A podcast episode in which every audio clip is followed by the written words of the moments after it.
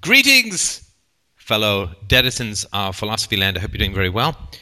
It is the 22nd of January, 2012, and um, hope you're having a magnificent week. Hope you're having a wonderful week. LibertyFestWest.com is a speaking gig I've got coming up, and in July in Vancouver, I will be speaking as well. I'm going to be doing a live audience participation demonstration of universally preferable behavior. It's going to be a massive crowd breakdown sing along exposing the true nature of ethics. It should be a gripping time. I hope you'll be able to make it. I'll post more details about that on the Freedomain Radio message board.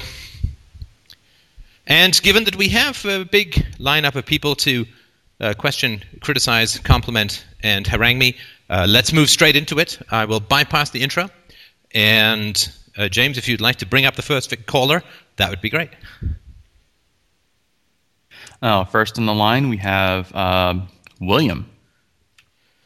Willie, what's shaking?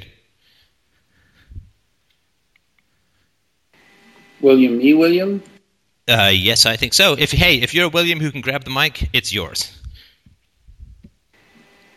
Okay, I'm. Uh, I might be Marley on the board. Uh, I've tried to contact you a couple of times. We've had a little bit of uh, a lag problem on that, I guess.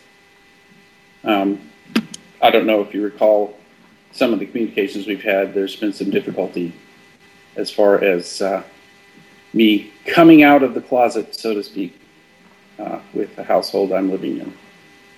And which uh, I think I remember rightly, but uh, just to inform the people listening in. Oh, um,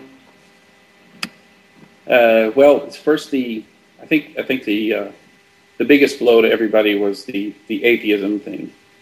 I've been in a a 20 year marriage, and uh, I was a theist uh, pretty strongly for a long time, and uh, I guess that was it's kind of expected after 20 years. You're not going to have any surprises like, oh, it's this guy ghost after all. Right. I'm an um, atheist, um, and it turns out I'm one of uh, uh, the reptilian folk who rule the world. Just wanted to mention that and get me some flies. Anyway, go on. Yeah, and uh, plus I raised some some children, and uh, one of them is an atheist. One uh, son defooed years ago uh, for other reasons, and let's see uh, I wrote along in the uh, in the uh, Fatal Attractions. I wrote a long post, uh, and uh, you enjoyed reading that. Said it was uh, I was a good writer, and I I spent a moment to in, to enjoy that. Um, but so I continued talking about trying to talk with them, and I and I was thinking of the the whole the whole evolution is a cliff face thing, but for religion, that religion kind of developed a long time. And so maybe instead of looking down from the top of the sheer cliff saying, well, if I jump off this cliff, I'm going to die, instead of, well, maybe if you turn around and walk down the hill back.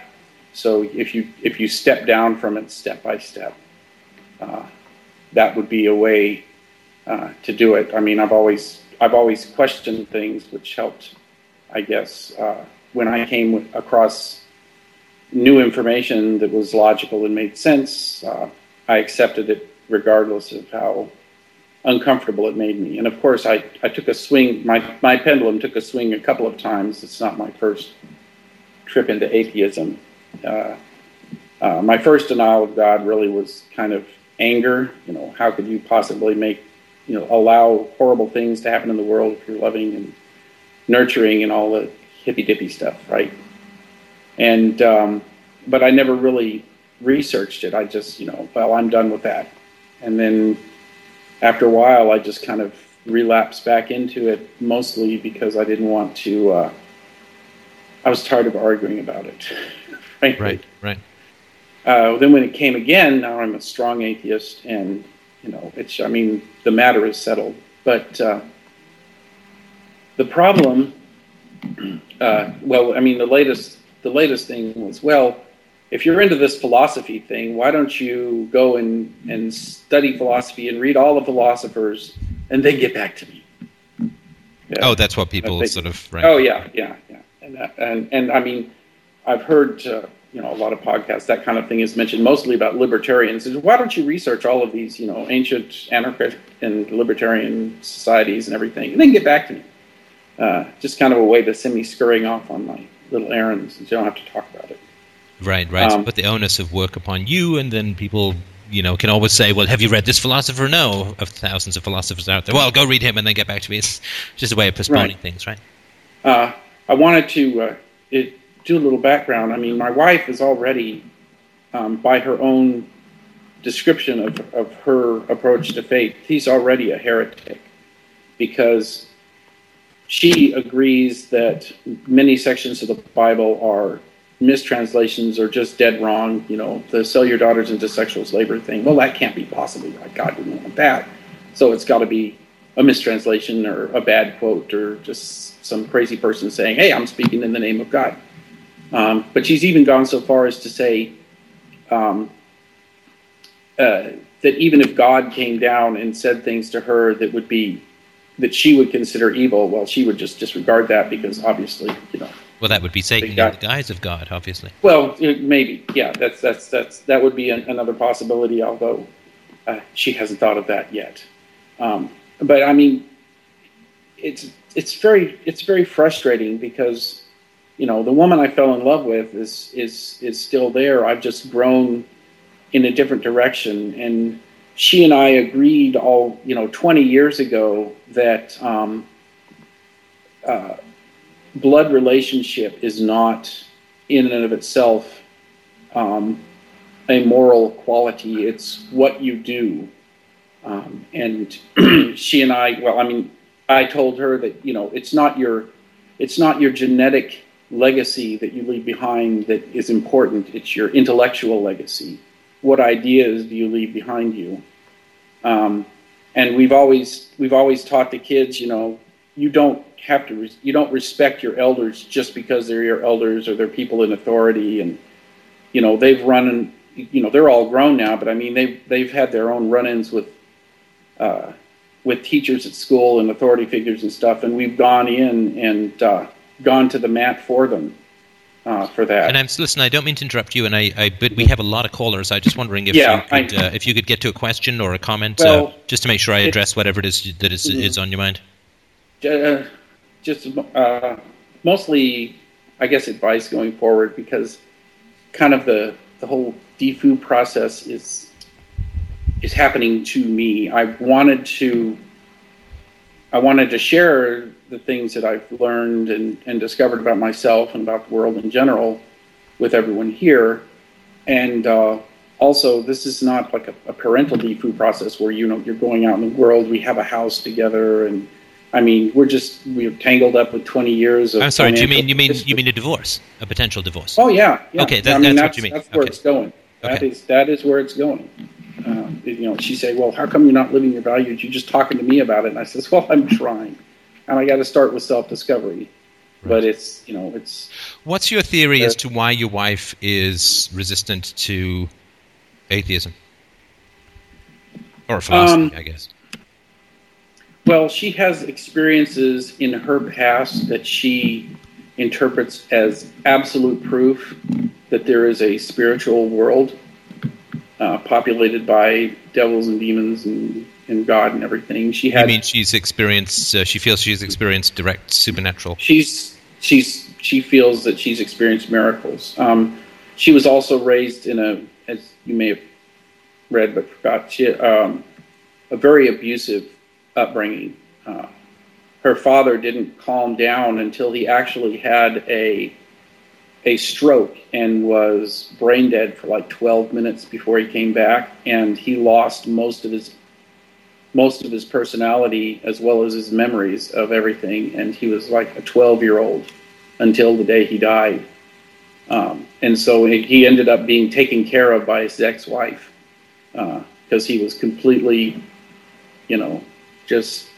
he, he was dependent again um, but he you know, he would be violent and everything but she the i think one of the things is uh, her brother had a bad car accident, and all of his intestines were like turned around and everything, and they were going to go and do an operation, but the chart had been smudged mysteriously, and so they had to go and take new X-rays, and apparently everything had corrected itself internally. And uh, she says that was because her church prayed for him.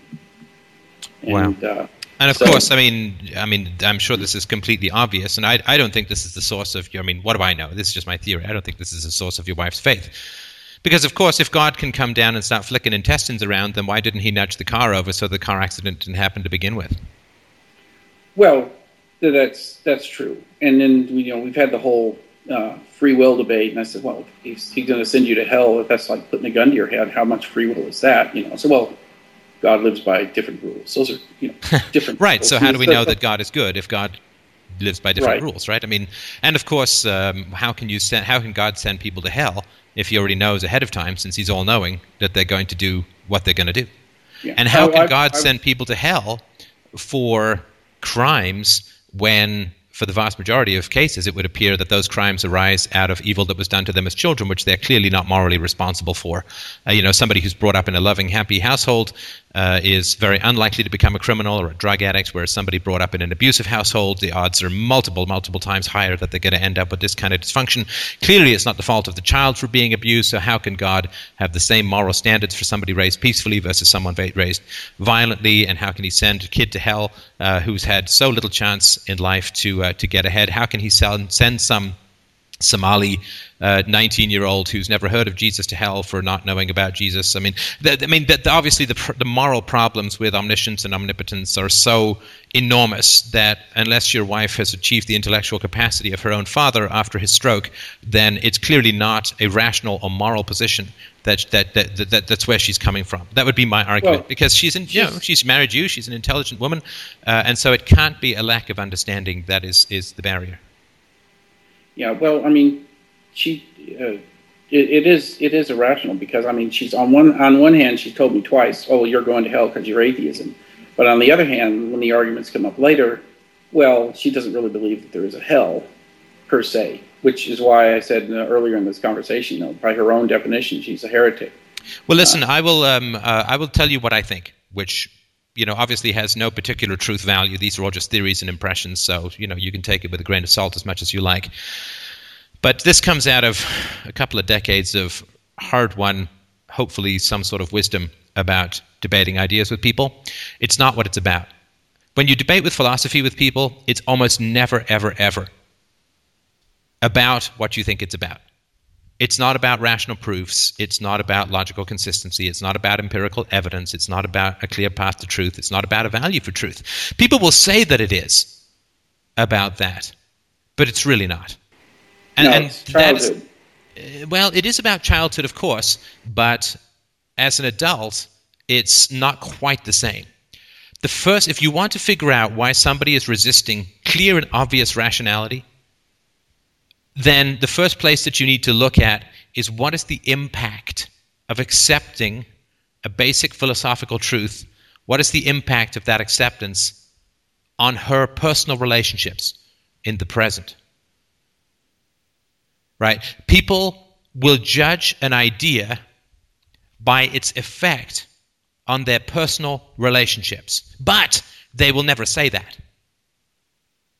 They will pretend that it's about some rational argument or some experience or the intestines were shifted around and like but that's not what it's about. What it's about is okay, what happens to my personal relationships if I accept that statism is force, if I accept that taxation is violence, if I accept that there's no such thing as as, as deities. What is going to happen to my personal relationships? That's what you need to look at. Most people's arguments for whatever truth is being proposed or denied are ex post facto justifications for maintaining the status quo in their existing relationships. This has evolutionary advantages, of course, uh, in that we needed other people in the past, in particular, to get food, raise kids.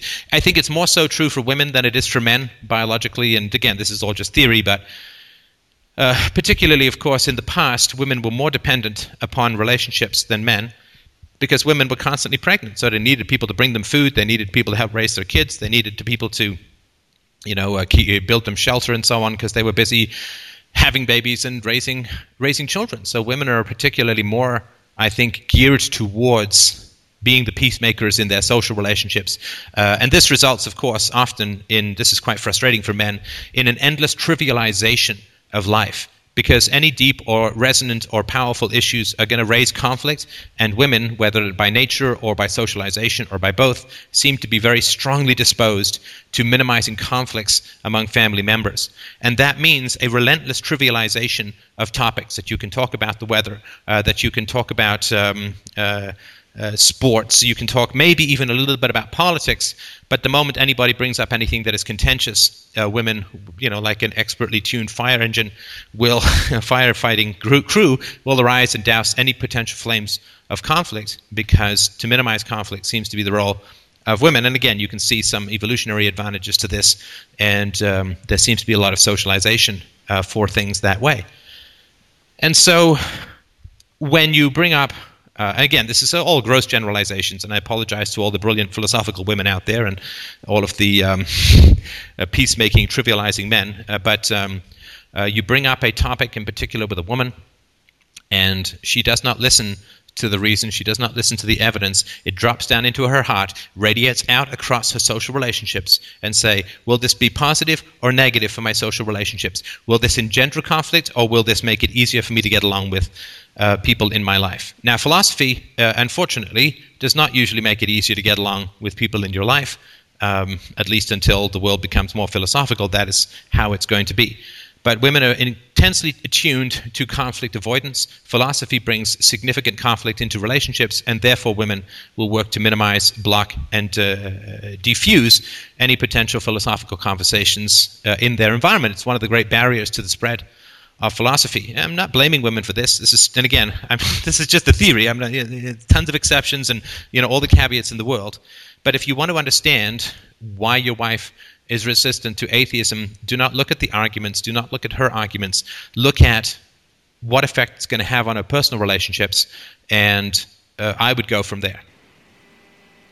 Well, thanks. Uh, I'll give that a shot. I would like the opportunity to have a convo with you some weekday morning. Oh um, yes, listen, give me a shout anytime, anytime. The, the conflict is reduced in relationships, in my opinion. Conflict in, in experience. Conflict is reduced in relationships when you actually start talking about what the subject is, rather than avoiding the subject with a lot of fancy words. I'm not saying that's you, uh, but um, you can feel. It doesn't mean that the relationship itself is solved necessarily, or the problems are solved. But there's a great easing of tension when you finally identify what the genuine motives are that the other person is experiencing in the conversation. I had a, a chat with somebody who was a, a determinist, and uh, you know the, the conversations, of course, as they always are about determinism, was pointless, fruitless, and frustrating on the on the message board. But when we actually had a conversation, I got to ask him what it was really about, and we talked about his his history and his childhood, and you know he had a pretty wretched experience. His parents would constantly lock him in the room and, and drug him and send him off to get drugged and stuff. So he didn't experience any free will. So when you actually get why people have the, what they call their philosophical beliefs, why they actually have them, and what effect changing those beliefs is going to have, then you're actually talking about the thing itself, the actual motivation, what is actually driving people to have the perspectives that they have. It is not rational. Almost never is it rational because we're not raised rationally. And so people have their particular perspectives which comes out of their history comes out of conflict avoidance or conflict provocation or something like that. But when you actually break through the intellectual defenses and you talk about the thing itself that is the cause of their intellectual defenses or their pseudo philosophical perspectives, you clear all of that rubble away and you stare at usually what is the grave of some essential aspect of the self that hopefully can be resurrected. There's an enormous relief and an enormous relaxation in the relationship because you're no longer fencing to avoid essential truths. So the essential truth is not about God versus non God or about the state versus non state. The essential truth is what is the nature of my relationships? And very few relationships that I've seen or experienced, that, for that matter, very few relationships can survive the scalding sunlight of truth. Relationships tend to be vampiric uh, in, in two senses of the metaphor and in that they're draining and they cannot be exposed to sunlight. And so, uh, you know, find a way to crack through. Forget about God. It's not about God. It's about her relationships. Talk about that. Say, okay, let's let's pretend that you were an atheist. What would happen to you tomorrow? And what would happen when so and so called? And what would happen if so and so called and said, you know, bring a cake to church on Sunday? Or what would happen to so and so, you know, if if they noticed your absence from church or you know and and that's that's where the, the, the genuine issue is and if you pretend that it's about abstract arguments for god i think you will just end up completely frustrated and you know the other way that getting to the actual truth of the matter i don't who knows if it's going to save your marriage or not it's definitely the best shot i would argue that you've got uh, but if you end up if it ends up not saving your marriage of course it would be great if it did but if it ends up not at least you will get closure because you will have a genuine understanding about her motives rather than these sort of pretend perspectives. Yeah, I mean, I've used the worst case scenario thing, and, and her only answer was, "Well, I would just die, and that would be the end." You know, no, it's not about dying, and that would be the end either. I can yeah. almost guarantee you. It, you know, very few people make their decisions on the afterlife. Otherwise, the Pope would have a much less gold lame in his disco suit. So uh, it is um, it is about immediate stress and tension in the relationships. Uh, unfortunately, women are tuned to be conflict avoiders and conflict minimizers, which means that they cannot approach essential or deep topics in their lives, and that is, I think, it's very tragic for women. Fundamentally, tragic for everyone, of course, but it's very tragic for women because it means that they live a much less, less deep and rich existence, and this is probably why a quarter of American women are on psychotropic or antidepressants or anti-anxiety medications last year. So. Um, yeah, I would like for women to have more exposure to philosophy, but that means that they have to grit their teeth and say that the truth is more important than my relationships. Because if my relationships aren't based on truth, well, damn it, they're just not relationships at all. Okay, well, I appreciate that. I'll just have to try to get past the snapping teeth.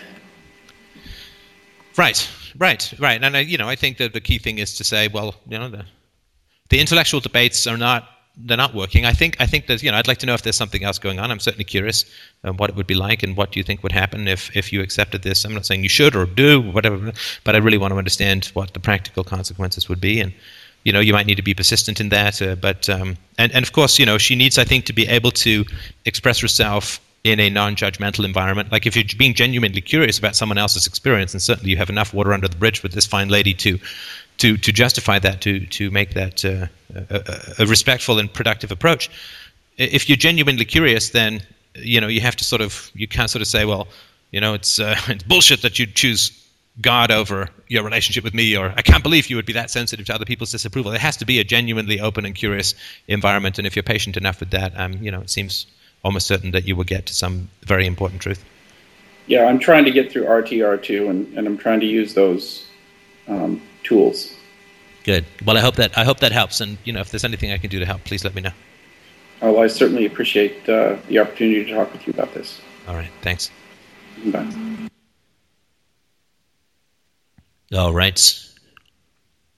All right. Next up, we have another James. Hey, Stefan, I just want to appreciate my gratitude and thanks for everything you've shown me, especially a few of the videos. Um, story of your enslavement. Um, another one was um, the state is not your family, and it's a great metaphor. I try to tell people of it, but they, team, they, they seem to shun away every time I say that um, that they're not they're not your mum, they're not your dad, they're not your brother or sister. It's just it's nothing but a leech on you. Yeah, I, I mean, it, can be. Um, you know, I mean, uh, it, it, it can be for sure. I'm very keen on virtue exists independent of biology. I mean, it kind of has to. If virtue is related to biology, then those you are closer to in biology should be those who are more virtuous, which basically is just racism, right? I mean, yeah, to me, it's, it's fundamentally no difference. It's just a difference of degree to be blindly pro family as it is to be blindly pro white. It's just saying that similar genetics uh, breed virtue and more distant genetics breed vice. Or, you know, you, you, you must be loyal to those who are closer to you in genetics. Well, that's just racism. And I was always taught that, that racism or genetic similarities were immoral as a basis for evaluation. And so, uh, I, you know, one of the grave dangers of society is that children actually listen to the moral instructions they were given as a child. And I was told, don't hit, don't steal, don't punch, don't use violence to get what you want. And judging people by genetic characteristics is uh, immoral. And so I listened to that and I accepted that. Like I accept those moral standpoints when I was um, unfortunately like in state education system uh, back looking back on it, it was an absolute prison hellhole. Um, I did not cope at all, and I was subjugated to. I was actually very unfortunate to antidepressants in order just to like cope in the prison that it is. But eventually, like I'm thankful for my parents that got me out of it. But at the same time, like they they kind of forced me like this was like during year nine. Like I pleaded and saying like do not um, send me like during the last two weeks. It's hell, and basically I still have not gone gone over that, and I'm turning twenty and I still like have that lingering um, memory. Like even though my mum still regrets it, but it's a bit of a taboo um, subject whenever I talk about education. Likewise, because it always brings up that horrible memory, like of whenever I go back, like into the education system. But at the same time, I don't want to get myself. This is more so an economic standpoint. I don't want to get myself in debt because I'm already strained for money as it is. Right, right, right. So I'm sorry. I just maybe I missed if there was a particular question or something for me to respond to. If you could just rephrase oh. Sorry, I think I was just rambling, but at, I'm kind of um, how do I put it? I'm just kind of upset about how the education system is at, at its point and how I try to address the people that schooling as it is, it's wrong, it's immoral, like you shouldn't force like kids to these like prison hellholes and I try to address this to some people it's like no no no they they gotta go to school and all that. And my question is how do you try to like overcome that barrier? It's it's again it's a sense of patriotism It's like you've got to send your child to school otherwise they're not going to get anywhere in life well, I mean, again, just to, maybe this could be the theme of the show. It's not about what it's about, right? People are just pretending oh. that's what it's about. So if you say to somebody that uh, you know government schools are you know bad or destructive and so on, right? Then what do you think they might be getting out of that? That's not an abstract philosophical discussion. What would their so experience be? So again, this kind of relate into their own personal relationships if they were to like suddenly change their thinking methodology. Right. Yeah, I mean, so the things that pop into my mind, right? So if I heard this and I was your average statist, then a whole bunch of things would pop into my mind. First of all, I would say, oh, so you're basically saying I can't think. I don't know how to think because I went to government schools. And so you're saying, I've been indoctrinated. I don't know what the hell's going on. So I'd be upset and offended at that. Because you see, offense is so much easier than, than thinking, right? So if people can get offended, that they don't have to analyze anything. They don't have to review anything. They don't have to look at any facts. They can just substitute offense for argument. It's really, it's an ad hominem against the argument itself.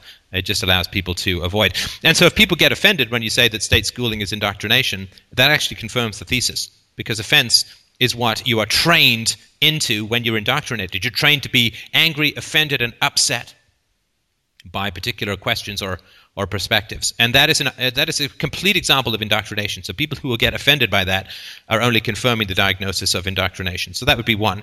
The second thing would be okay, so my parents put me into these terrible schools and praised them the whole time, and my aunt is a teacher, and you saying that these people are all somehow enmeshed in some monstrous plan to indoctrinate children for the sake of our reptilian lizard masters or something, and so they'd get uh, they'd feel bad about that. And of course, if they themselves have children, then they've put those children into these government schools. They feel bad about that because if they accept your argument, what are they going to do? Well, they have to pull their kids out of government schools, or they have to start teaching them about some actual truths in the world, which is going to cause them to run into lots of conflicts with their teachers and perhaps their children with other people's children uh, and so on. And so they just kind of want to dodge and avoid that.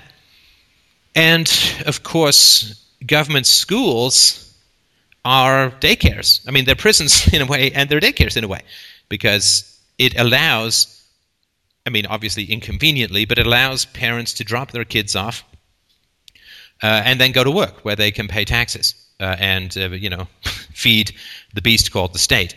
And so people have structured their lives around, well, you know, my kids go to school.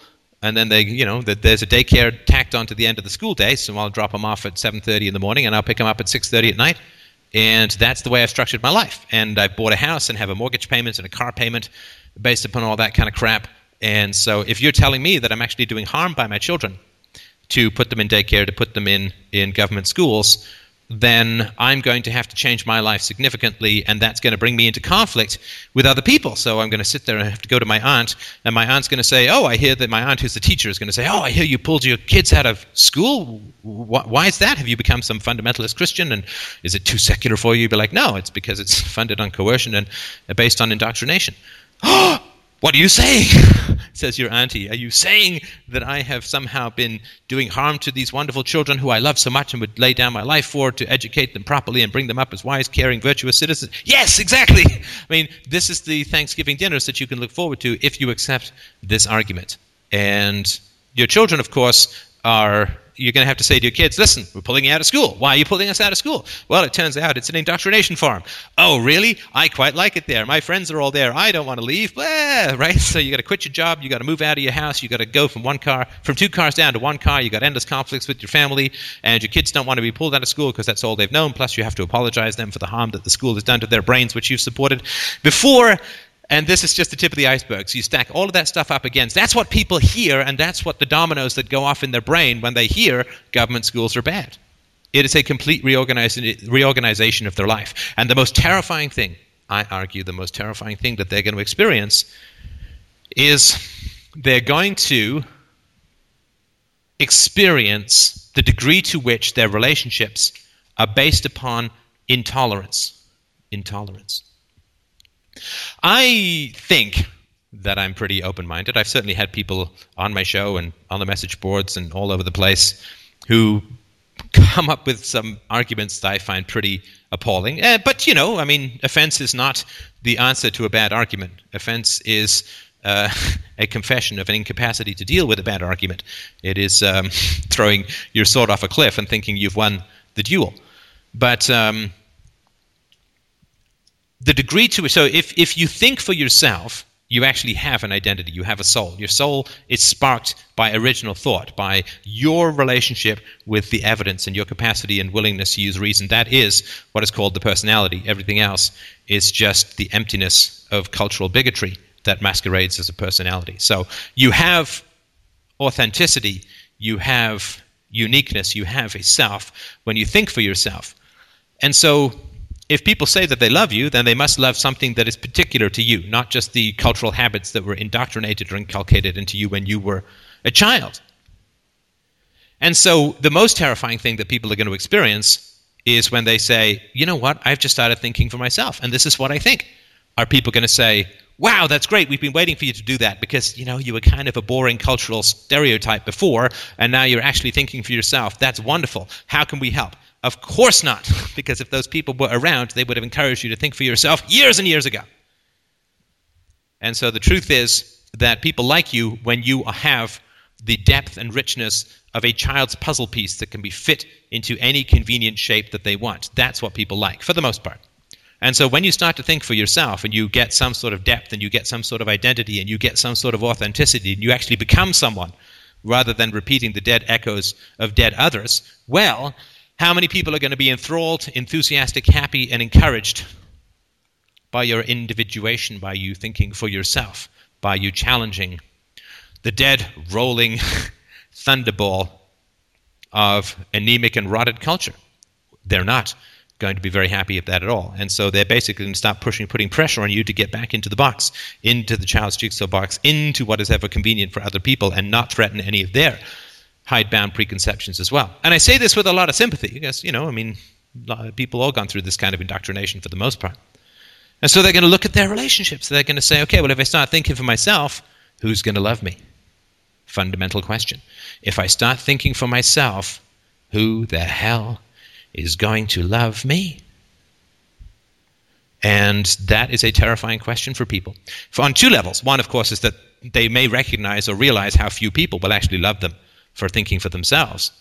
But most importantly, most importantly, if you even ask yourself that question, you've actually answered the question of how many people love you now.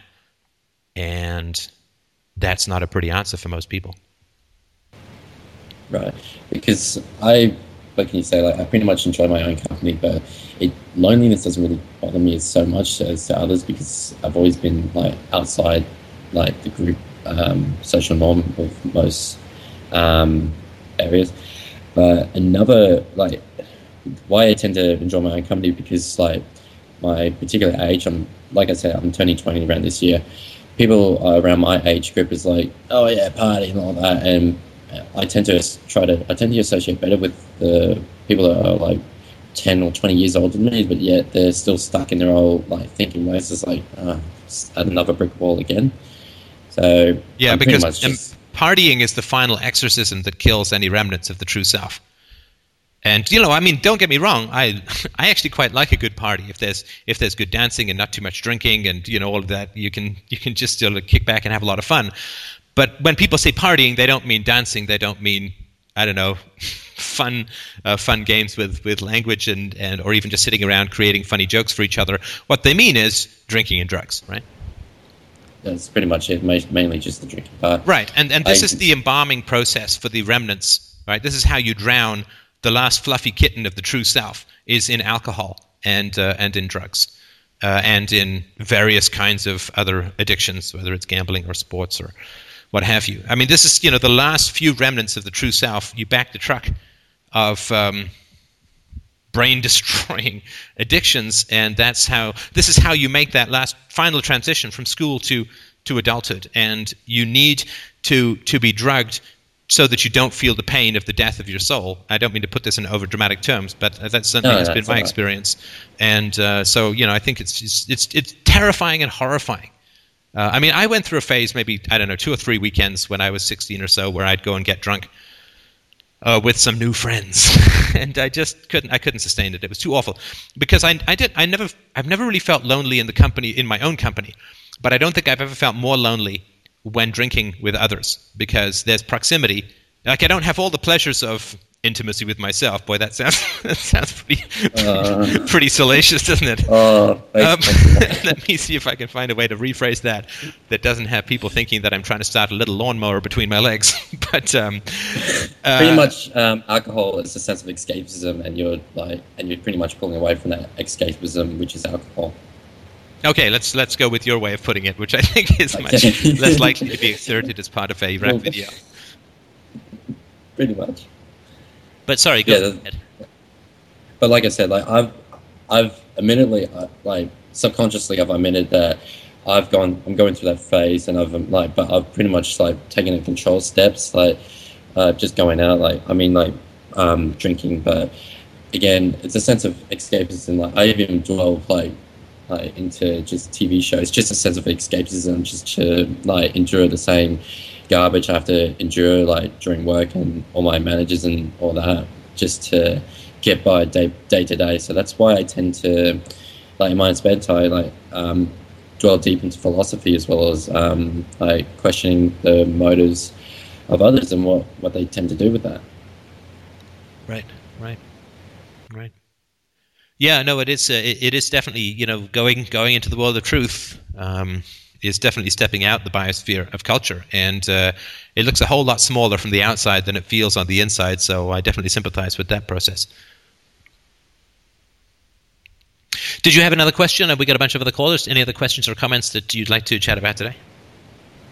Um, I won't be greedy, so I'll, I'll let uh, probably probably come in the chat room probably next week or something like that. So I'll let I won't take up much more. of Yeah, listen, time, if you want to, thank you know, ping down a couple of questions, uh, feel free to call back. Uh, greed, greed is good. Yeah.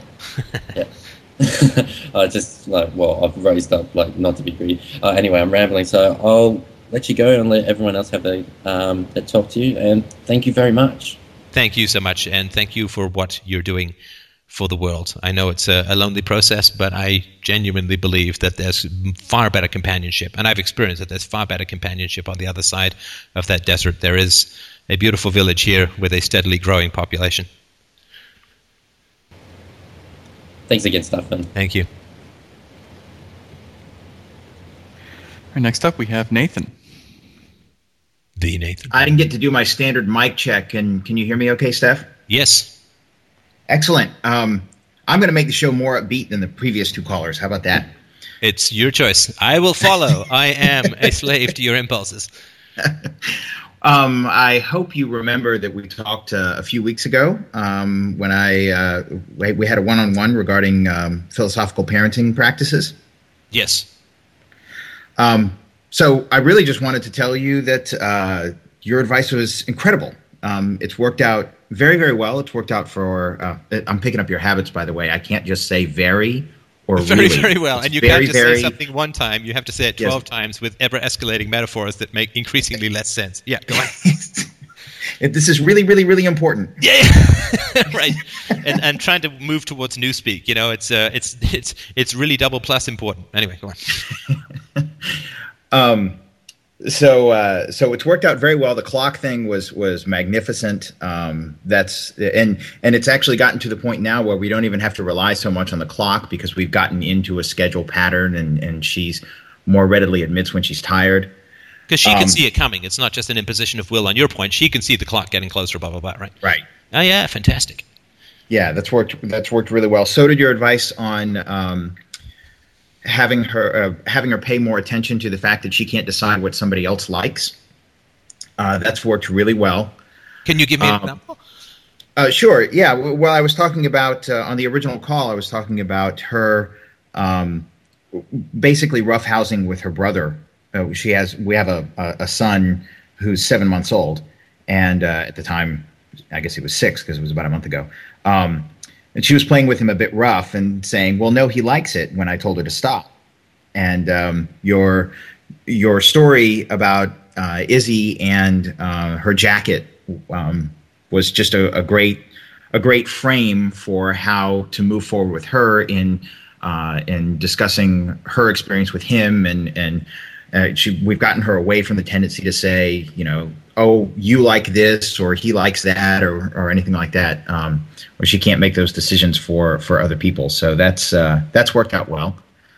Um, so thank you again for that.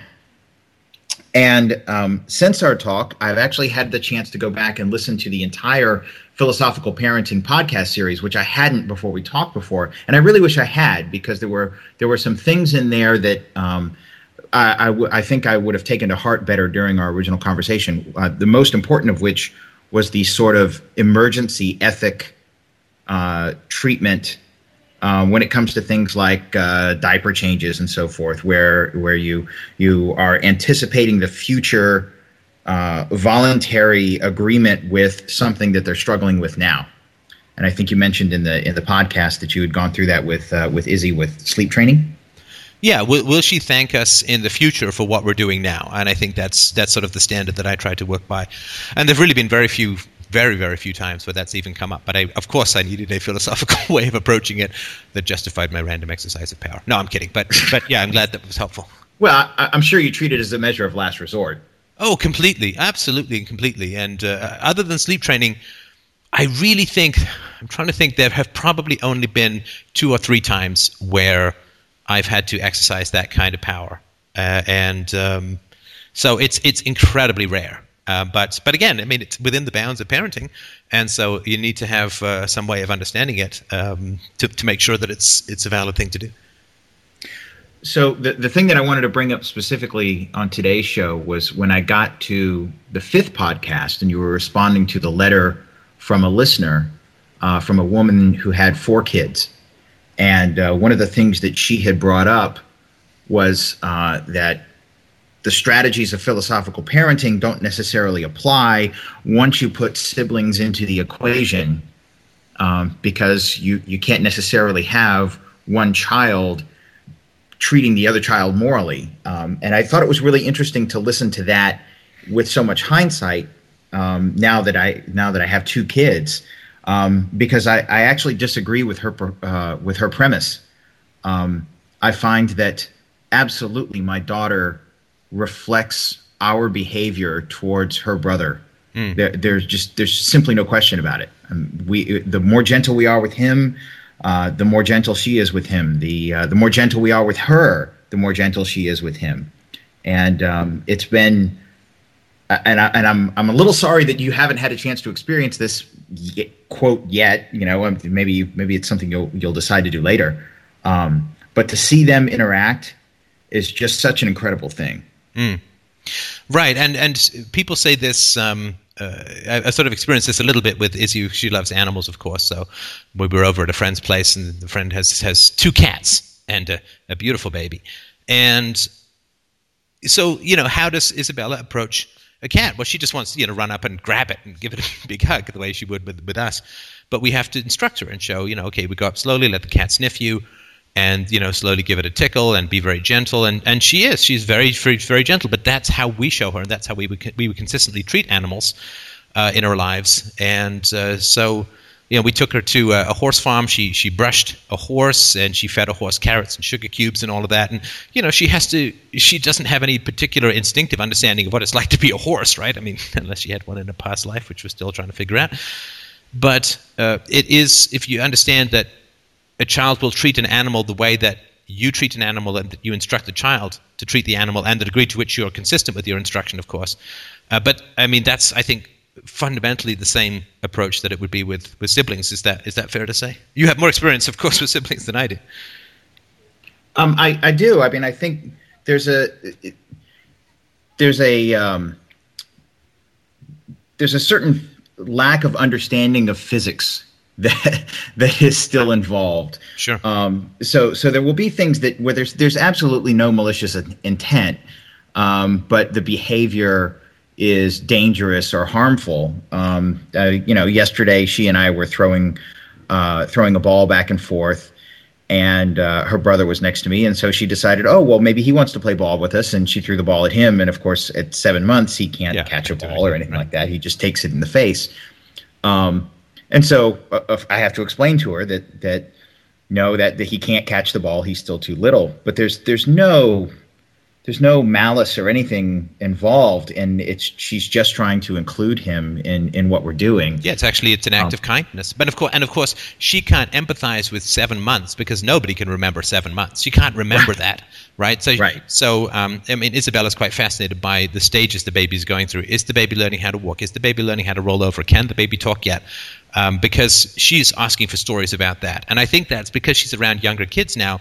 She can't remember some of the stuff herself, so she asks for stories about it so she can empathize with them through her own history, through the stories that we're telling her.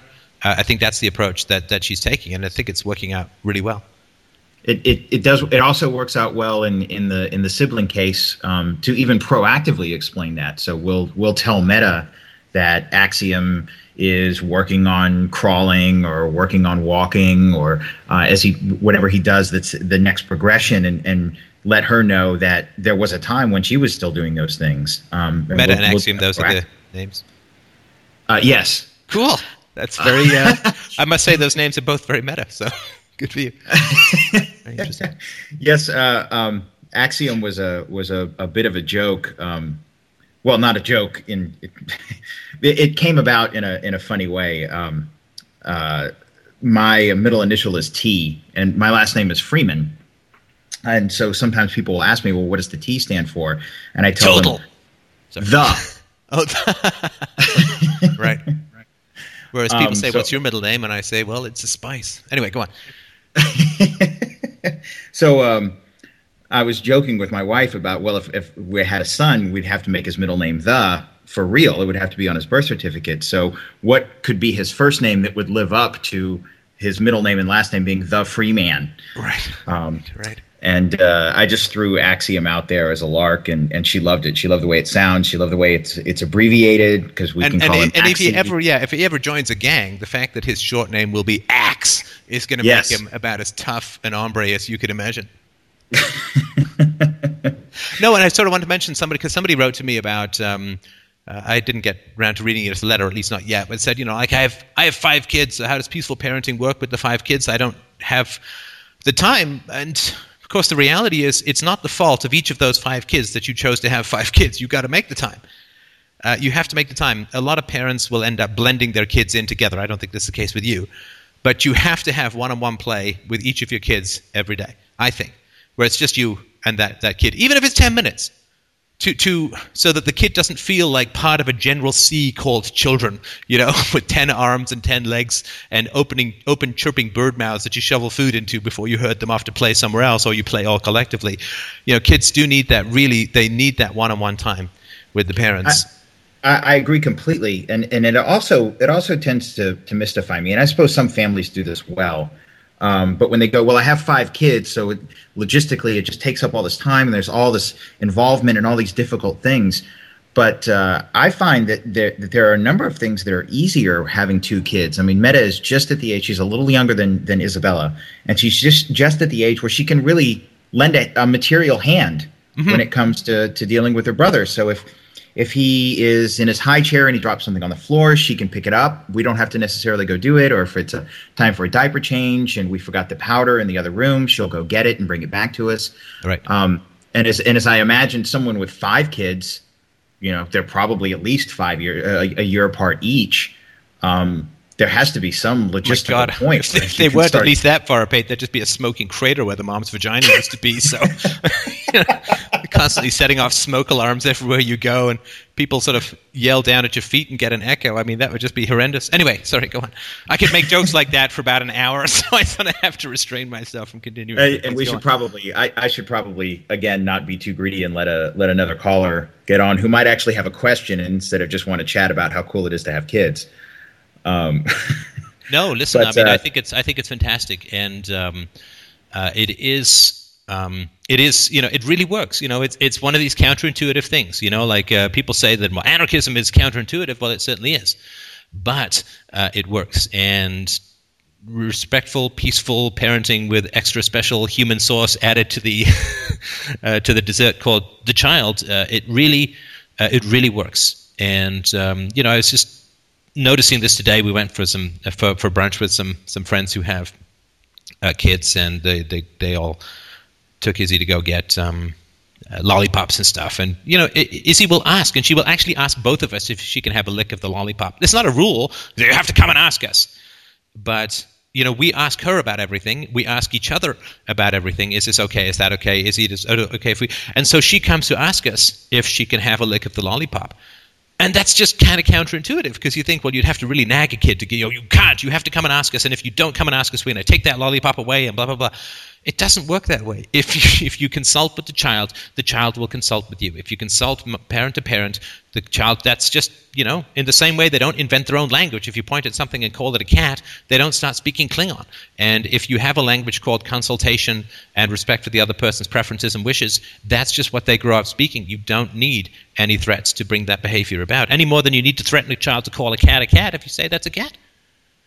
Of course. I, I did want to ask you one thing. Um, now that I just thought about it in the context of everything you just said, I'm waving my arms around as if you can see me. I don't know why. okay.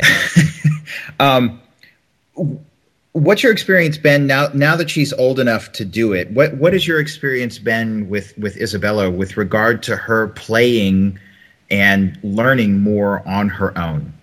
Um, because I, I know that as as Meta has gotten a little bit older, it's become much easier for us to let her sort of explore her own space and, and choose her own things to do. And, and of course, she always pays us the great compliment of wanting to have us involved, but she's also willing to do things um, by herself. Uh, are you are you experiencing that same thing since they're very close in age? Is, oh, she is that... yeah, she absolutely wants to do everything by herself, right? So we have you know a ritual that if we go outside, then when we come back, she can have a little hot chocolate. So she wants to mix the hot chocolate by herself and stir it by herself, and she's she's very assertive about oh, same here by herself. I, Meta, Meta says it the same. She says it the same way every time. I do it all myself. Right. And Isabella used to say, "I'm doing it all by my own." it's like okay, that's close enough. Uh, so okay, yeah. So she and, and of course you have to a little bit. You have to grit your teeth, right? So if you're in a hurry and she wants to put her shoes on by herself, you kind of have to grit your teeth and give her that space. I, I don't want her to feel that her doing it by herself is second best. You know, like I want to do it for you, and then if if we have time or blah blah blah. No, her her desire for mastery and competence over her environment and her skill set is very important, and she's very good at knowing what she can and can't do by herself. Uh, we, had some friends over the other night, and, Isabella jumped from the ottoman to the couch. I didn't even see her until she was halfway in the air, and I thought, "No way, she can't make it." I was just about to get up and try and catch her, and she made it. And it's like, okay, I didn't think she could, but she could. Uh, and so she's very good at that kind of stuff. She definitely wants to do stuff by herself. She is having a problem taking instruction. Uh, right, so she's starting to learn how to ride a bike, and she's having trouble taking instruction. She gets very frustrated quite quickly So, you know, I've, I've sort of sat her down and I've said, uh, look, Isabella, I, I get it. You really want to you really want to ride your bike. It's so cool to ride your bike. You've seen pictures, seen kids riding their bike. You really want to ride your bike. I get that, and it's really frustrating because you don't know how to do it yet. And even when I try and teach you, that's frustrating because you want to be able to do it by yourself. But I said, you know what's really cool about frustration? Frustration means that you want it, right? You're not frustrated because you can't climb a wall, because you don't really want to climb a wall. But you are frustrated because you want to ride your bike. So half of wanting something is being frustrated when you can't have it. So like if you want a piece of candy and you can't have it for whatever reason, you get. I actually no, she's really fine with that stuff. But so I was really trying to talk her, saying that frustration is actually a very healthy and it's it's a happy part of life because it means you really want something, and it tells you that it's it it's worth trying again. It's worth trying again. And so, you know, frustration is just part of wanting something. And I really wanted her to sort of get that. And since then, frustration has become, I've tried to make frustration more of a friend than an enemy because something's only frustrating if you don't give up. Like once you give up, it's not frustrating anymore. And Right, so I really wanted it. to get her to understand that frustration is, is a mark of desire and it's a way of saying that you're going to try again. It's a way of getting you to want to try it again. And it's also a way of making sure you don't try it too many times that you're going to give up because you get frustrated and then you stop. And then you feel frustrated because you want, and that, that means you're going to do it again. So I said frustration is a really great way of knowing what it is you want to do. And so I'm trying to really get her to make friends with frustration because this is the phase, you know, for the next probably two or three years is going to be a series of things that are much more complicated than the stuff she's learned how to do organically. Learning how to read is not as organic as learning how to speak. Learning how to ride a bike is not as organic as learning how to walk or how to do a somersault because it's much more complex. And so for the next couple of years, she needs to find a way to make friends with being frustrated because it is going to be a constant companion of uh, of the things that she's going to want to learn how to do. And so I can um, tell. You, I can yeah. tell you used to. I can tell you used to be in software development Why is that? Because I right. So go on. because frustration is your friend. Yeah, well, frustration has to be your friend. Yeah, absolutely. And and there are times there are times when you give up, and then it's like, ah, great relief. I just can't do it. I can't do it. Can't do it. and then you then I don't feel frustrated anymore. Frustrated is just "Ah, I know I can do it. I just got to figure out a way, and that's what keeps you keeps you going. I have to say, I'm really surprised that you're teaching her to ride a bike at three. A tricycle, well, I would I expect, but a, sorry, but a no, it, it's a bike with um, it's got training wheels and all, right? But um, ah, okay. she, she, I mean, she, she can already do a scooter, and so I mean, that's sort of the the next thing. Now she can't ride it yet. I mean, she can be pushed around. She's sort of trying to figure out the pedals, but pedals are really complex, really abstract, because she's so used to direct manipulation. I throw this and it goes. But pedals are like, okay, well, I push with this leg and something weird happens to the wheel. I mean, what the hell sense does that make? It makes no sense at Oh, all. a- and then a- I've got to alternate, and if I push the wrong way, the brakes go on. I mean, what the? he- I mean, it's completely bizarre. It's A completely tricycle is a tricycle is a great tool to, to learn that in the first place because it's a it's a direct turn mechanism from the pedals Yes, to she, the wheel. she There's can no do a tricycle. Yeah, she can do a tricycle, but uh, she really was keen uh, on trying to bike things. So, um, so yeah, I mean, but but it is it is frustrating for her for sure, and um, uh, it's frustrating in a way that nothing because it's much more abstract the stuff she's learning now. So and and you can't um, repetition isn't going to do it, right? So repeatedly looking at a book is not going to teach you how to read, whereas repeatedly learning how to walk teaches you how to walk.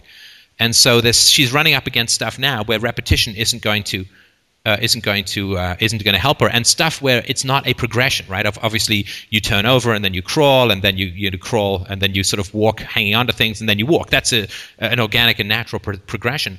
That's not the case with with letters and, and words, and that's not the case with. I mean, these are just things that there's not a slow learning curve that seems almost imperceptible. There's like a big steep. You got to catapult yourself up with desire and uh, you know against the friction of, of frustration. So, uh, so yeah, I really really want to make her uh, more friendly towards her frustration because that is going to be a part of things. And I don't want her frustration to become aversive. I'm very very sensitive to that uh, because, and I, I sort of say I, but this is of course a co-parenting situation because she's I mean, I'm, you know, I think I can say this fairly objectively because she's very smart. Lots of stuff comes easy for her, and that's a challenge because it means that she's used to things coming easy for her, and what that means is that she's not. She's going to be more drawn towards the stuff that. Comes. I mean, like all of us, she's going to be more drawn towards the stuff that comes easier to her. Uh, but that's not a great habit to to have her uh, inculcate in herself, right? So she needs to find a way to deal with frustration and to to recognize that just because something is difficult doesn't mean that you're slow. Uh, in fact, it it means that it's usually a good place if it's worthwhile endeavor to conquer. But I don't because she is you know um, so smart and so verbal and so on. I don't want her to focus, and she's you know very coordinated. I mean, she can do some gym, basic gymnastics. She's a good dancer. She gives us skating shows on the hardwood and stuff. She she's really good at that stuff. She can do twirls and jumps. So she's really, I think, physically adept and, and verbally adept. But the stuff that is tougher for her, and I want to sort of guide her towards that stuff that sh- so she doesn't end up being drawn towards the stuff that is as easy as possible for her and not develop any of those uh, uh, not develop as much the capacity to deal with some of the negative aspects of learning, like you know excessive dis- dif- excess difficulty at the time and frustration and so on. Well, I will. Um, I'm going to try some of those uh, frustration techniques uh, myself, and I will share with you uh, how they turn out. And also share with her when you're frustrated, right? Because she needs to Okay. see, like, so she needs to see me deal with being frustrated as well. What does she need? When when she is the object of your frustration, is that a fair time to do it, or would you avoid it in that situation and let her Oh no, I tell her because what she needs from me the most is honesty, appropriate, like age appropriate honesty, right? Daddy's Right. got an itchy butt and he can't reach it is not necessarily what I'm going to share with her, no matter how often it seems to happen. But um, but no, so you know if if um, if it's taking us, you know what it's like. It's like you know, it's like trying to blow a soap bubble against a strong breeze, getting a kid out of, of the house sometimes. And so, if it's just taking forever because she wants to go and get another toy and this and that, and I'll say, look, Isabel, I, I'm frustrated. I'm getting frustrated. Uh, I want to go, um, and you know, we've now spent 20 minutes getting ready, and I'm I'm frustrated now and uh, here's what I would like, and, and so on. So I need to tell her when I'm frustrated. Uh, if I've you know just shoveled the driveway and it, it snows again, uh, it's a little frustrating or whatever, you know. Or I, I'm trying to get something to work on the computer and it's not working, and she's there, and I say, oh, that's frustrating, and I've tried this and I've tried that. So you know, I don't want her to have to. If she didn't invent language in a vacuum, um, and she's certainly not inventing ethics in a vacuum, so why would she invent dealing with your emotions in a vacuum? She she needs to see where that is occurring for me as well, so that she does. So she understands it's a human condition. Frustration uh, is a human condition, and it's innately bound up with with desire. And so yeah, I, I remember I, I was trying to do something on the computer to show her something, and it didn't work. And I said, she said, "Daddy, you frustrated?" And I said, "No, because I'm just not going to do it. like I'm just no, I, I'm just I'm not frustrated now because Daddy has given up." And then I went, of course, curled into a fetal position and bawled like a little schoolgirl, just so she understands exactly how you should deal with these things. But no, I mean, so I want to explain to her also that you can you can pull the switch on frustration anytime by just giving up, uh, and that actually is a very rational thing to do at times. So. Uh, so yeah, I think uh, I, I don't want to hide from her my uh, my experiences um, because of course I also want her to feel free to tell me when she's frustrated with me uh, because I need that I need that kind of feedback um, so that I can obviously adjust my customer service provision to more fully satisfy the uh, the prima donna. So so yeah, I mean, so I think to be honest, uh, if she's frustrating me, yeah, I mean she needs she needs to know that. Um, it, and you know, I say to her, this doesn't mean you have to do anything different. I'm just telling you that I'm frustrated. Now, of course, she usually does choose to do something different, but that's you know, I'm just I'm telling you that I'm frustrated because otherwise she's she's so perceptive. I mean, it's eerie. It's eerie. You know, if I'm feeling grumbly about something, she said, "Dad, are you sad?" Again, it's almost like I don't even have to come in the room. She can tell it from the breath that comes in ahead of me. I mean, the other day, it's so funny. I think I, I think I've told the story. Of this so this is a couple of months ago. Um, you know, she's got she loves playing with candy, and she doesn't really eat it much, but she loves playing with it. But every now and then, you know, I'll grab one of the M and M's and and put it in my in my mouth and eat it uh, if I just want you know a little sugar hit or something. And uh, so she was playing away with her candies, and I was behind her, and you know, like all good stealth parents, I, I popped a little tiny M and m in, and it was I, I you, you like a, a bat couldn't have heard it. Uh, it was it was so silent, and um, I walked up to her at the table. She glanced up. It wasn't even a tenth of a second that she glanced up, and I wasn't chewing. It was under my tongue. I was just going to let it melt and enjoy a little bit of sugary goodness. She glanced up and said, "Dad, what you eating?" And I'm like, how could you know? How could you do anything in the back of your head? Do you have X-ray vision? Do you have some sort of superpower that I'm just not aware of? You must have gotten it from your mother because she knows that stuff too. But um, you know, you can't hide It was, the, it was the look. It was the look of smug satisfaction in your eyes. I I thought I was covering that up pretty well. I you know trained as an actor. I, you know I should be able to handle the fooling a two and a half year old. But I, I've, uh, I've watched your. I've watched your I've watched your video podcasts. You you wear your heart on your sleeve, man. I guess that's true. I guess that's true. And apparently, I wear my chocolate on my lips. So, but yeah, no, you can't. So, so if I'm frustrated, I, you know, I can't pretend that I'm not. And uh, I mean, I could, but that would just be confusing to her. And what that would teach her is that when you're frustrated, you should hide it from people. And I don't want her to hide her feelings from me. And so I can't give uh, a UPB thing out called "Don't hide your feelings" and then hide my feelings. I mean, I could, but that's just not going to be good for her. Okay, I, I I'm again. I would be happy to talk about this for the rest of the afternoon, but there's. Uh, Yeah, I, I want to let some other people get some questions in. Yeah, thank you So- so much. And listen, anytime you want to call in and keep me updated with what works and what doesn't, um, I would be I would be more than happy to hear it because uh, it's really great to hear from from other people what's working as well. I would love to. Thanks, man. touch. All my best to your family. Thanks. Bye. Bye. All right, next up we have Mark. Hey, Steph. Hello.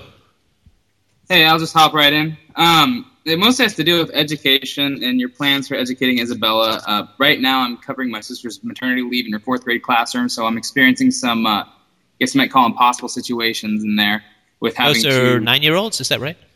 Yes, Okay. nine to ten year olds. Right. Um, I guess first I want to ask you, what's your general plan for educating Isabella? Like, because I was having conversations with other people about homeschooling, and um, they say like, well, when you get into high school, you know, you're not as specialized as a biology teacher, so how are you going to blah blah blah? So like, it's so hard for me given the framework that I was born into with my my mom being a teacher and whatnot. It's just like the way that school is is so ingrained in how you learn. Yep. And I'm having a hard time understanding when Isabella gets past the gross motor, pa- you know, you're talking about the the bicycle mechanics when you you know what happens when you get to the when you're discussing physics or calculus you know what i mean Right. that's Right. are you going to have the how do you how do you go about educating her if that's what she'd like to do or I don't know. I, I, I wish I had an answer for you at the moment. Uh, the only thing I can say is that it would it would take circumstances I can't even imagine to put her in public school.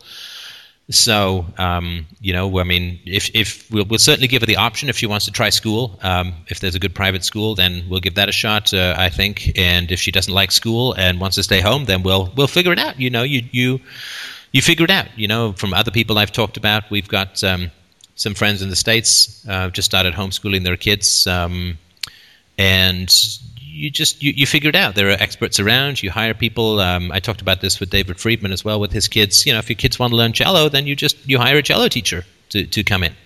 And uh, you know, if you don't know something about physics. Um, there are lots of documentaries. Uh, there are lots of standardized tests, uh, and people who will mark them either they're online or around. Or I mean, there's there's things that you can do to to figure to figure it out. Uh, I agree with you that it's not. Uh, I think if this is your position, it's not as ideal as if there were a free market in education. Yeah, I absolutely agree. Exactly. But um, uh, so you have to sort of make make the best with with what's available. But uh, so far, she has a very strong desire to learn, and I was watching this uh, show uh, on uh, 60 Minutes. I was watching 60 Minutes, which I haven't watched in like a year or two, but I was watching it the um, I think last weekend, and there was a story about a kid who was um, turning autistic. He was sort of going into autism, Never Never Land, and his parents just worked ferociously with him. And uh, I, please understand, I'm not trying to say that this solved the problem because I mean, who knows what the hell's going on with autism? But one of the results that, that came out of this was he came back sort of into the world with an unbelievably ferocious capacity for science and math. So he's currently, I think he's 12 or whatever, and he's going into his PhD uh, at some Ivy League college. oh yes yes i know. saw that Yeah, Yeah. so I mean, 60 minutes there's a pretty unusual uh, educational situation. I mean, the kid went through six grades worth of material, I think, in 18 months or something like that. Uh, he taught himself uh, calculus on, on his own, just cracked the books and just ground his way through it. Uh, his parents certainly don't have PhDs in all of this material, but they found a way. They, they just found a way. If the, you know where there's, I really believe that where there's a will, there's a way. And I've also found that have all the resources too yeah, there's yeah way more resources now than there would have been you know even 20 years ago or maybe even 10 years ago. So there's lots of there's lots of um, self-directed learning capacities available uh, for for people, and um, I believe given her drive for competence and mastery over various topics and skills, I don't see that that's necessarily going to abate. I mean, I still love learning new things, so I hope Oh, that's going to be part of it. I was a kid that spent most of my time in the hall. I'll tell you that much. So like, and I, I'm very good if I want to learn something, I go learn it. Uh, skimmed by in school with like a three five, not even trying, didn't turn in homework, that kind of thing. Like, Yeah. so I totally get that. Like, I'm good at what I'm interested in. Um, Right, and the stuff that you're not interested in, in a sense, why bother studying it until you get interested in it? Because I'll I'll play the game well enough to get through the freaking system.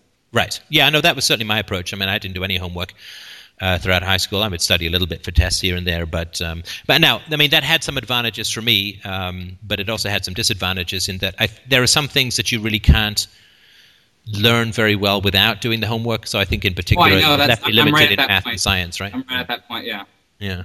Yeah, so I, I don't recommend it. I mean, I my non-homework thing was just because my home life was too chaotic and stressful, and I had Yeah. It kind of goes that. back to what you don't want to encourage Isabella just to, to only do things that she's good at and then to shy away when things get hard because, you know, Right, right, right. So, uh, so yeah. I mean, I, I mean, I wish I had a plan. I don't. Um, but that to have you a plan would be would, so. So to have a plan would be to say I know what what is best for Isabella's Not education. exactly, but it, it would. Yeah. So I guess my understanding I'm getting is that you're saying in your letter like.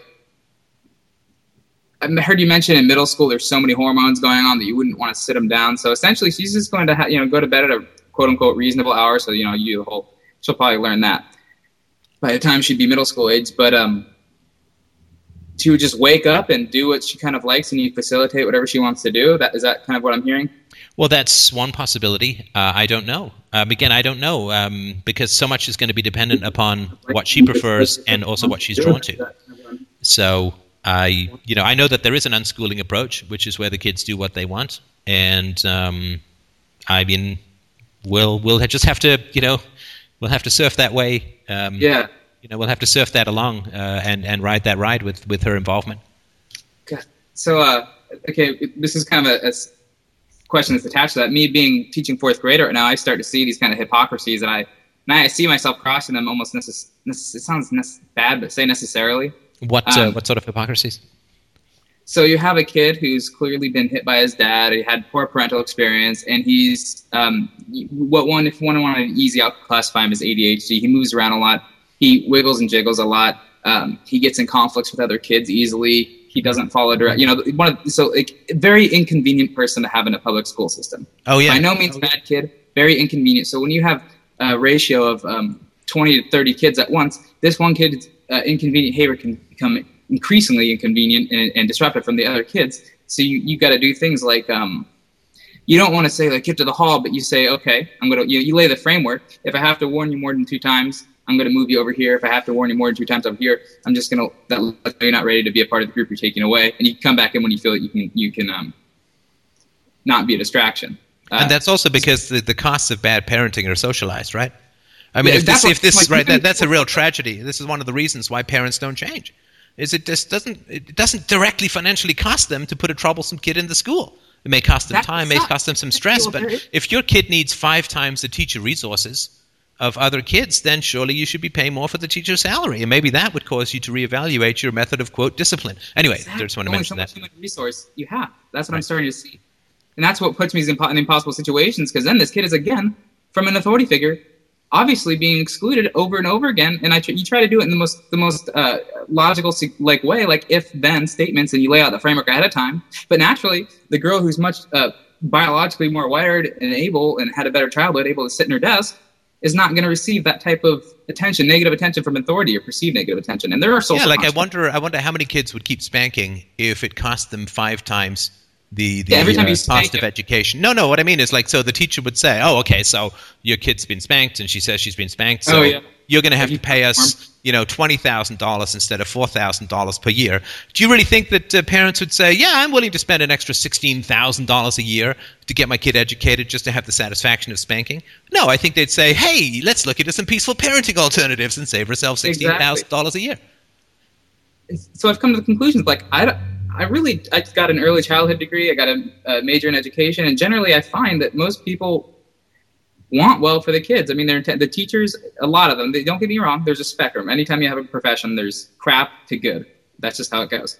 Uh, but you know, generally teachers fairly. I find them fairly benevolent, willing to help, uh, generally kind outside of the work environment. Like they don't seem like terribly evil like they're not trying to propel an evil system they know it's corrupt too and what i'm trying to say is it is it effective to work like within the system, almost knowing the rules so well, knowing when you're able to break them. You know, knowing which rules you can break and which ones you have to adhere to. You're Kind of like paying your taxes. Okay, I have to teach teach stuff that's going to be on this test, or else I will lose my job. Well, okay, look, let's go back to the teachers thing for a sec, Okay. um, because this could be a very deceptive thing in the world. And again, I'm not trying to give, I'm not trying to paint any particular individual, of course, with any color, but I just sort of want to point this out.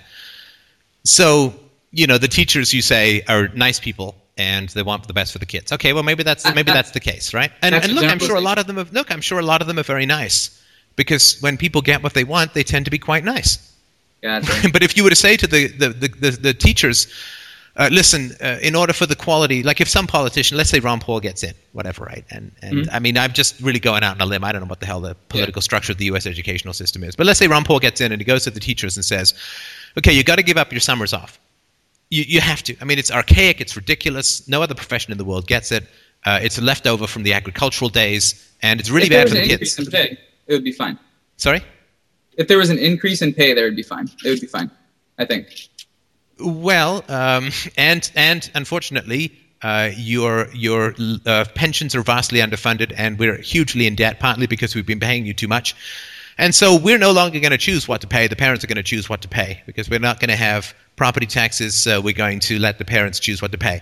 And look, if the parents want to pay you exactly the same and give you the summers off and have their, you let their kids out at 3:15 though they don't get out and work till 5, that's, you know, obviously that's their choice.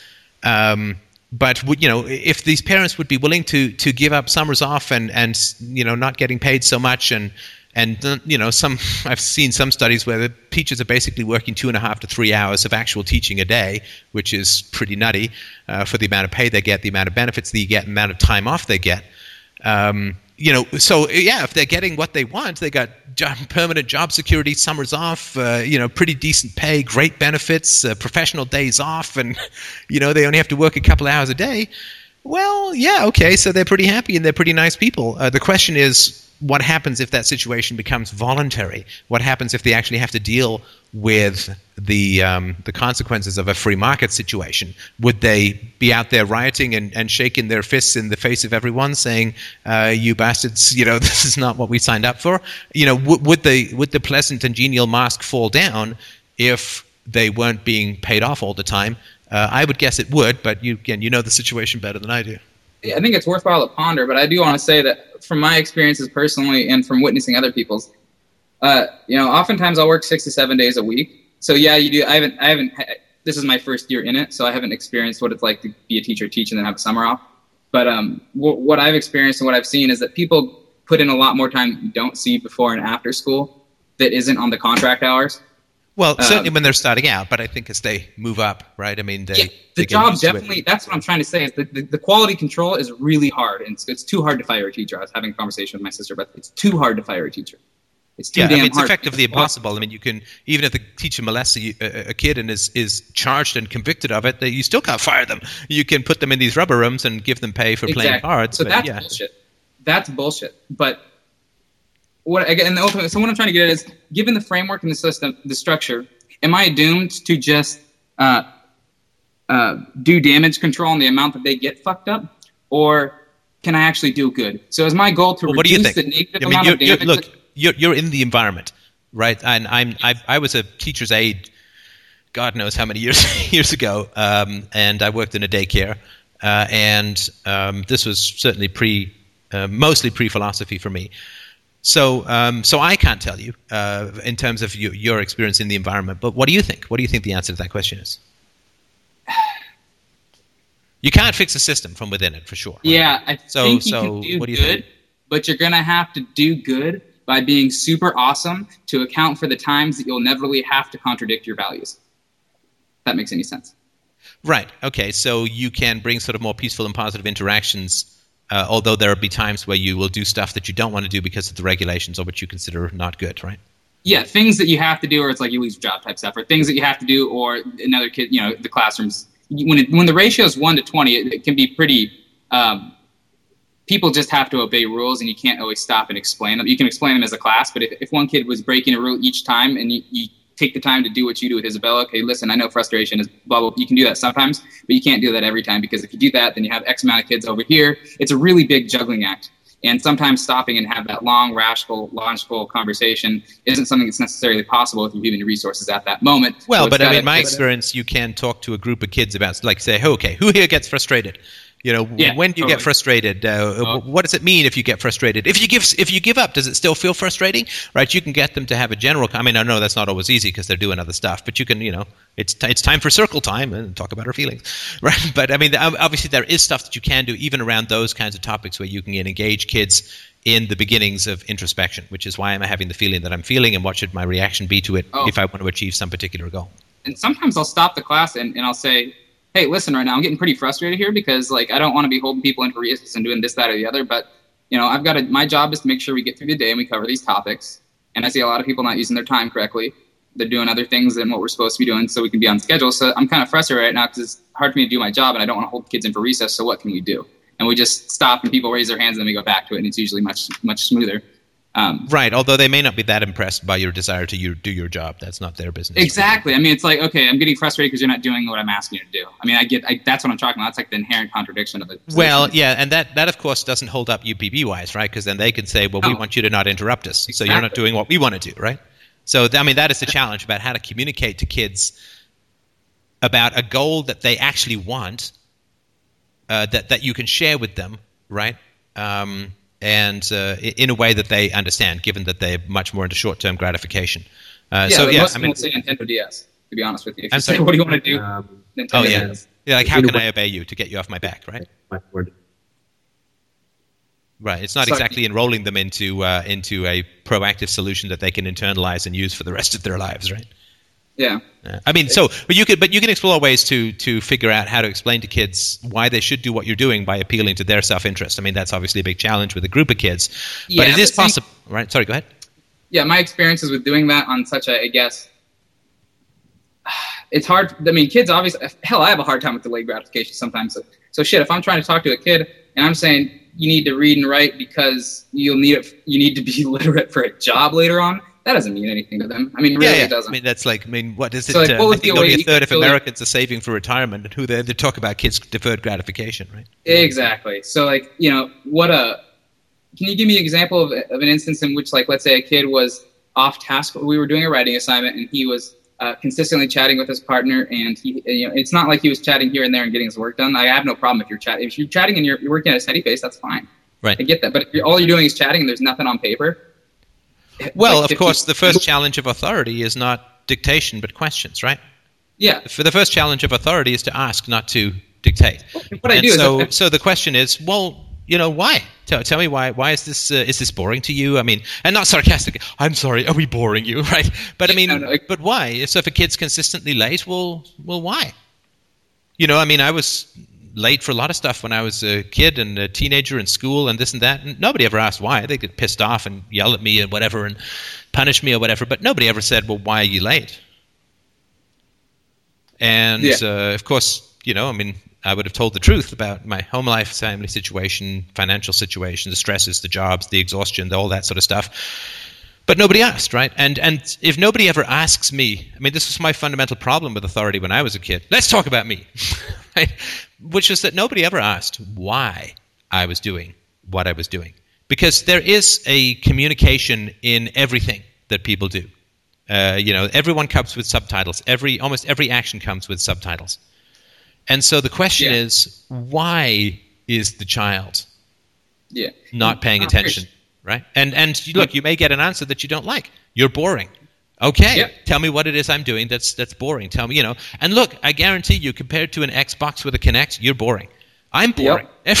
Everyone compared to the other stimulation that they can get by you know playing Wi-Fi air hockey over iPads. I mean, you, you we're all boring uh, and and much less fun than the you know the endless rounds of, of Treehouse and um, you know direct to brainstem video stimulation from a variety of sources. And so yeah, okay, so or you know I don't get why this is important. I don't care why this is important. Uh, I, you know, and and that's a challenge. I mean, that is a challenge. How do you explain to a kid, as you say, how do you explain to a kid why math? Is, I mean, I remember grinding my sorry ass through uh, algebraic division. You know, where you're not working with letters, not numbers, or and it was like, oh my god, it took me forever to learn that shit. I had to go back and learn fourth grade math for God's sakes, and I'm not like I'm not stupid. I just like had no need for it, so I forgot it naturally. right, right. So, so, so. I mean, I've ground my way, ground my brain into dust learning how to do it. I actually, when I was, I don't know, I can't remember, 16, 15 or 16, I got so frustrated with always getting 55 in math. Uh, basically, it was a generous 55 called "Let me not see your sorry ass again." uh, I actually took grade 11 math again voluntarily just i thought you know because i'm constantly like if i didn't learn the last year i'm not going to learn this year and all building up so i took it again i got like i think i got a 78 and that helped a lot in terms so i just sort of said okay i hate math but i'm going to take this course again because i've got to start understanding this shit or it's just going to you know forever right? And so yeah so so the question is well why why should i learn this stuff? So you know if i had gone to my math teacher and say why why am i learning algebraic long division? I've never used it again since Never used it Yeah. again since. And and, guess. and we've got calculators. So like I Yeah. got a, I, I, I was a geek with a calculator watch. I've got a calculator watch. Why am I learning all this stuff? There are computer. I was I was programming computers since I was 11. Why am I learning this stuff? There's no need to do it. It's like it's like saying uh, you, we're going to teach you how to make your own paper. It's like I don't want to make my own paper. I want to go down to Grand Toy and buy some dead trees in a stack for a buck ninety nine. Yep. And so the question is why? So uh, if I'd have gone to my teacher, I guarantee you he would not have been able to answer me. It's on the test. That's not, you know, that's begging the question. Why do you need to learn it? Because you're going to be tested on it. Well, that's not answering the question, right? That's because you got tested on something. Why do you choose this rather than that? Now, if you say, well, it teaches you reasoning skills. Yep. That's what I was Right. going to say. Yep. Okay, well, then why aren't you teaching me logic?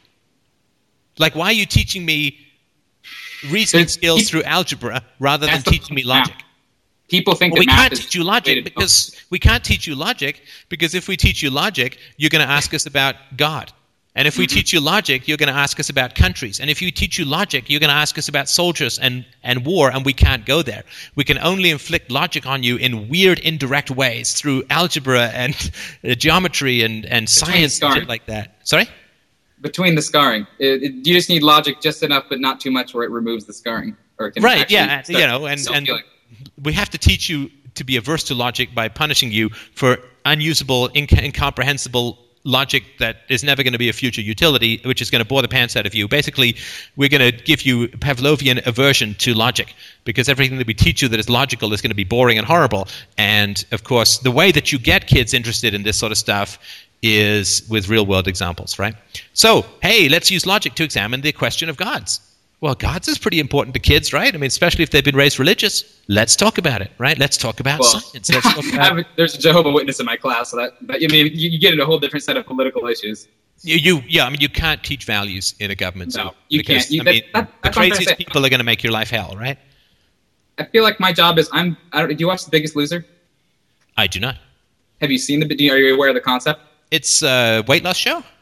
It's a weight loss show where, where people go there to lose massive amounts of weight, and the, the trainers drill them, and all this, that, and the other. And I feel like Sorry, that's just a funny way of putting it. it is. No, it's it is. Like Obviously, uh, if the women get drilled, they might be gaining weight. But anyway, go on. Sorry.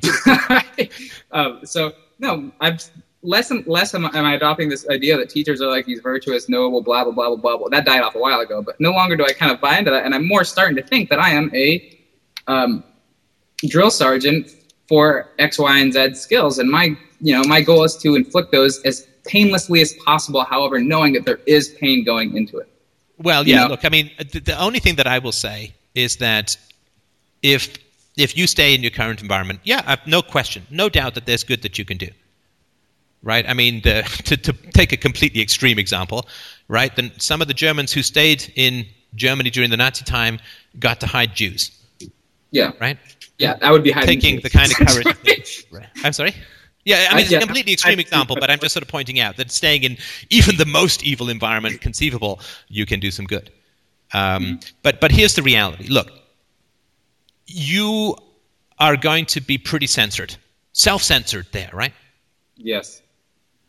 So if uh, any religious questions come up, you're going to have to shut your ass quick, right? It- It'll just be that I, this is not a place where we, this is not a place where we can discuss this. Right. Which is going to Why can't we discuss this? So basic, so basically, you're going to say, well, this really important question of knowledge is completely inappropriate to a place of education. well, yeah, because yeah, you're not you're not necessarily yeah, exactly. No, but you understand. So, so this piece of knowledge that you desperately want to acquire is inappropriate to a place where you're supposed to learn something important. I would tell them to Google it. Maybe that would be my best. That would be like my, my the easiest way for me to, to help out. Like I don't know, go to Freedomain Radio. No, I couldn't even say that. But yeah, no, I think how- that's not really a very child-friendly curriculum. indoctrination. Hey, come on, man! They'll start tithing. It'll be great. Uh, No, but you see, So- and this is going to show up a lot, right? Or you know, if uh, if any kid asks you, "What do you think about spanking?" What are you going to say? well, I'm going to tell them uh, I don't believe it's correct. Which is not true. It's not a belief, right? It's not. Research shows it's it's an inadequate way of raising a child peacefully. Inadequate. Inadequate. See, you got weasel words coming out already, and I'm not, Yeah, I'm not criticizing you. I'm, I'm not. It's a You know, shitty way that produces really bad results. And well, it's harmful. it's you know, it's a, it's abusive and it's directly harmful to the child, uh, and uh, it's um, you know, it results usually from parents who hit themselves who haven't done anything to deal with their trauma. Yep. It, but it's got nothing to do with with actually educating children. I mean, it's just a way for angry parents to unload.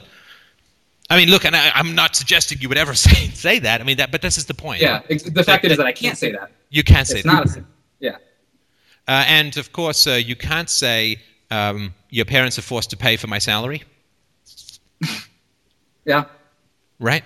You you can't say that you you are you are forced to be here. You have no choice in the matter. To the kids, right?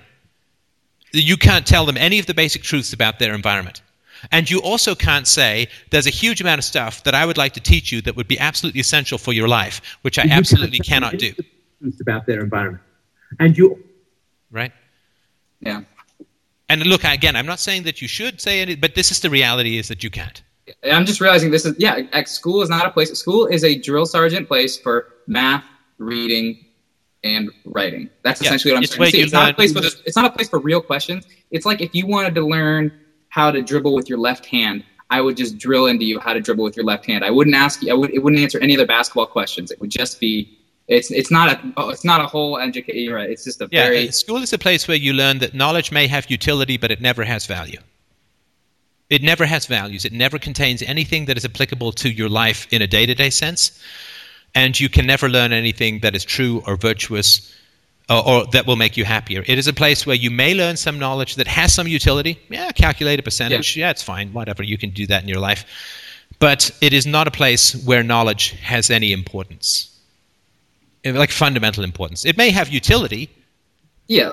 like you know, if, if someone teaches me how to hammer a nail into the wall when I'm a kid, that has value, and I'll do that a couple of dozen times throughout the course of my life, and I'll be happy that I know how to do it. But it doesn't make me a better person. it Doesn't make me a happier person. It just means I've got some skill, some utilitarian skill that I can do. But I haven't learned anything of any real value. Like nobody would say, you know, you go, don't go to the priest and say, priest, I'm, uh, uh, father, I'm, I'm miserable in my marriage, and he'll say, listen, I'm going to teach you how to hammer a nail in and that's going to make you happier. No, you can recognize that as completely unrelated. And uh, so, yeah, for, for learning particular utilitarian things, uh, it's you know you can do it, but it's not going to teach you anything uh, of any real value or importance or meaning that's going to make I your think- life better or Yeah, happier. and that's the thing is I'm not in it because I think those things are important. I'm in it because it gives me six, seven hours a day with kids, or at least I get to know the who I get. I get to be have a, have a relationship with the authority figure who's in charge of, of, of running the show. Right. And So from I that think- standpoint, I've, I genuinely look. My my, uh, I never tell people what to do. I mean, obviously that they, Yeah. the, the, but the important thing is to just be fully aware of the choices. So the good that you can do, yes, no question, uh, that you can do some good. I have no doubt about that. And uh, you know, and I want to thank you for you know for being where you are and for considering what you're considering. But you need to be conscious of the limitations uh, uh, uh, and you need to be conscious of what you're going to have to avoid and you need to be conscious or at least imagine what it's going to be like year after year having to avoid that which you consider most important and most Yeah. essential now if you can do that and I certainly I can see value in that and I, you know nobody can tell you whether that's the right or wrong decision for you except for you but just be conscious of what you will not be able to do. Now, I'm not saying that if you if you go do some other job, you probably won't be able to say it there either, right? So it's like not a lot of It's jobs where you much- can say that. It's I've not even a job. uh, you know, a few other people have them, but there's not many jobs where you can just, you know, light up the sky Stand with mofo truth, right? Yeah. Stand up comics about it. Or, like, maybe yeah maybe maybe yeah yeah certainly george carlin and other people have gotten some some important stuff across um, but uh, there's um, there's not you know, it's not the world is not overflowing with with um, lucrative jobs for truth tellers to, to put it Yeah. mildly and so um, Yeah. so yeah so this may be the place where you can do the most good and where you will be able to get some values across because of course you can teach implicitly through example where you can't teach explicitly by Yes. by language right Yeah, like negotiation. Okay, why? Yeah, so- Ask- yeah. if you teach if you treat the kids as full on human beings then you're teaching them something about who they are and their value without ever saying anything about philosophy right Yeah. Hey, I'm, I want to cut it short, uh, or not even short. I want to cut it off so these other people at least get a chance to say one more. I'm not sure. Yeah. Uh, I'm going to do the internal struggle of whether or not I want to metaphorically smuggle Jews or not. Thank you so much, as usual. Uh, see ya. oh yeah man and good luck to you and uh, yeah if you uh, if you do decide keep me keep me posted i mean Oh, yeah, like- if you want my opinion i'm leaning a little bit more towards staying in the environment but that's uh, obviously completely up That's that's kind of that's, it's a struggle because yeah, exactly. Thank you very much. I appreciate. You're very it. welcome, and best of luck to you, and congratulations on on uh, being a, a sounds like a great teacher, and your kids are very very lucky to have you. So, Thank you so you. much. all right, Bye. All right, next up we have uh, Johan. Yeah, hello? hello, how are you? Yeah, I'm okay. Uh, I uh, talked with you, I spoke, spoke with you, I guess you say, uh, last October, I think, and I'm from Sweden. Uh, I talked to you about my uh, childhood and my mother, who most likely is having uh, has some form of mental disease or something. Yes, I remember. How are you? Well, I'm still depressed and uh, not too well, I guess. I I guess I had some questions about um the uh, depression and how to deal with it. Uh, I think I mentioned before that I am seeing a psychiatrist at a, I guess, youth clinic. Um, and I've been speaking with her for a year, I guess, and uh, she has been um, uh, seri- uh, pushing, or maybe not pushing, but suggesting that I should uh, take uh, antidepressants. And I guess I have been very ambivalent and I haven't tried them. But she thinks that they will do me a lot of good. And, but I don't know. I feel I'm just at a standstill. And it's been so, so for quite a while. Right. Well, look, I mean, first and foremost, obviously, I'm not competent to give any kind of medical or psychological advice, but Yeah. uh, before you take any antidepressants, please, please, please read up on some of the literature. Um, Robert Whitaker's Anatomy of an Epidemic. I just did an interview with him a week or two ago. Pretty essential reading. Um, I think it's really, really important to read about the long term effects of these medications and the degree to which they damn well don't seem to do any better than placebo, um, but come with a whole host of potential medical complications that are serious and um, you know have risks of, of suicidality and homicidality and right? So again i i'm not um you know, no way shape or form competent to to to do any of this stuff but uh, you know please just just read up on the literature that is skeptical of the value of of these um, supposed medications. Um, read some thomas Szasz s z a s z i think i think he's got the myth of mental illness uh, and so on so Z A. Yes. Okay. So, uh, so uh, I've never taken uh, any of this stuff, uh, even when I had it was in therapy for years and had 18 months of crippling insomnia. I didn't even take a sleeping pill, um, and I'm very glad that I didn't. And so, um, again, this is not my area of expertise, but but please, please, please, just read up on some of the literature questioning the efficacy and value of these supposed medicines before uh, deciding to uh, to take them. Yeah. Why sure. do you think that you're still depressed? And and again, this is just um, idiot, am- image, idiot amateur hour on the internet time as usual. But uh, tell me why why you think that you're still depressed. Were you hoping to be less depressed now than you were a year ago? Do you feel that you've made progress, or do you feel stalled? I feel like I have probably uh, deteriorated. I guess. Um, well, I feel I've been depressed for so long, for I guess most of my uh, teenage years. I recently turned 20, so and I don't really know. I, I I am very confused, and I feel like I have sort of painted myself in a corner with my um, confused thoughts, and maybe come to some conclusions that aren't really valid. But they so sort of do you stick, mean? What stick to my head. thoughts? Well, I don't know whether or not I'm a good person or if um, or really how I should go about getting better really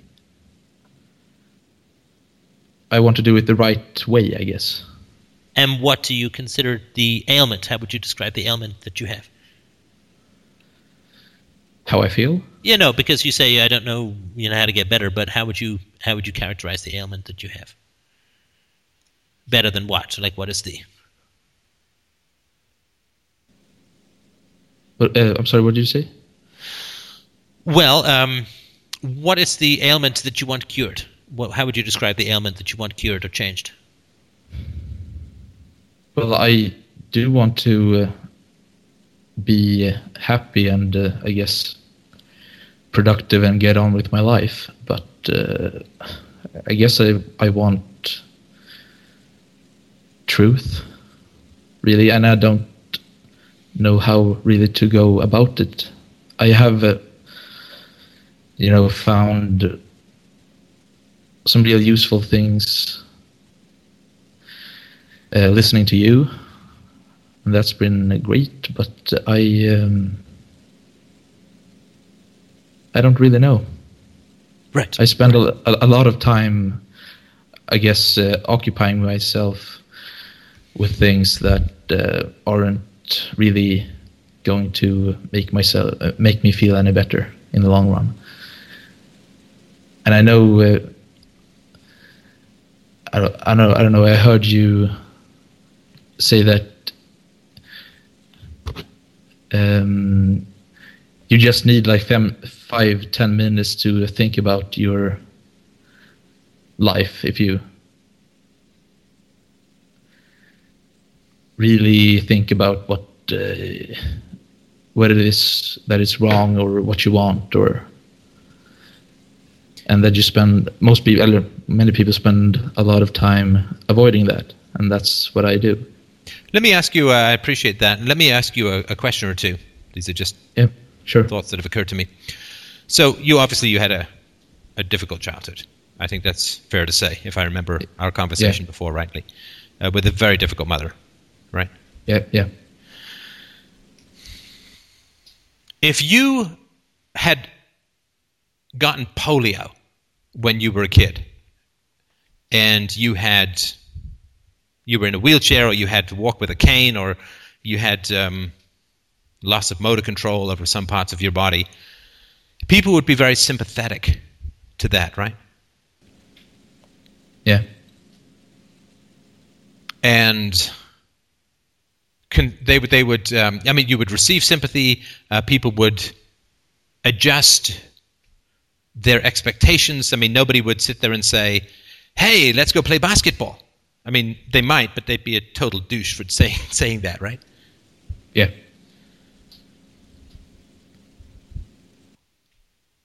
So you had uh, a a very difficult childhood with a very difficult mom. Is this part of people's understanding of you, like the people in your life, the people around you, sort of friends and relatives? Are you treated with the care and concern and sympathy that I think would be due anybody who experienced this kind of difficult childhood?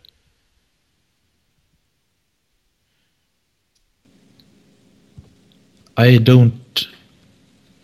Uh, I don't know how to answer that. Um, I I have been feeling very lonely, but uh, I've sort of been pushing myself away from family and friends because I don't feel. But I I have pretty low self esteem, so. Uh, well, let me ask you this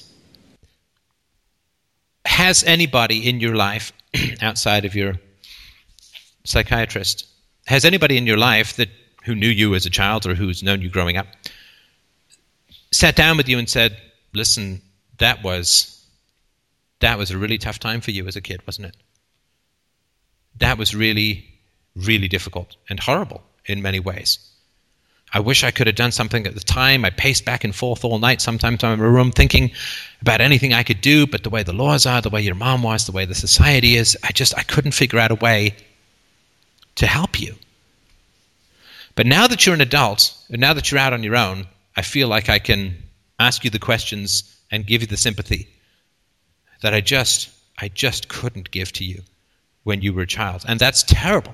I feel terrible about that because that's actually when you needed sympathy and love and compassion the most when you were wrestling with this awful, awful situation which no child, no child should ever have to deal with, and which you dealt with month after month, year after year, with nobody reaching in to help you out or even acknowledge that it was a difficult situation, a horrible situation to be in. But now that you're an adult, I can I feel like I can break the silence. I can tell you what was on my mind all these years. And I can express to you my incredibly deep sympathy for what you went through. I can express to you my unbelievably deep shame and sorrow that I did not or did not find a way. I felt I couldn't do it before.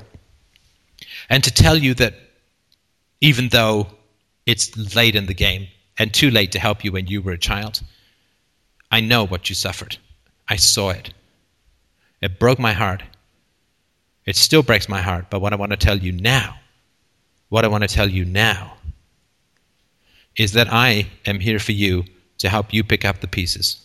I am here for you to give you whatever resources you need. Financial resources, emotional resources, sympathy, care, concern, love, apologies from here to eternity. To help you regain some sense of trust and faith and belief in the world. Because, damn it, I can imagine, and I thought about this so many times when you were a kid, I can imagine just what you must have thought of a world that ignored your suffering, that refused to even acknowledge it, let alone help you deal with it, turned a blind eye to everything that you had to struggle with and everything that you had to go through. Because you must have formed a vision of the world that was full of such cold, uncaring, self indulgent, self involved robots that I can't imagine what you must think of the world now. But I'm here to tell you that it doesn't always have to be this way, that the world can be a warmer and not even warmer, a warm, vaguely warm, caring and concerned place for you to be and for you to live in. And that doesn't always have to be the way that it was when you were a kid and had to deal with all of this stuff alone.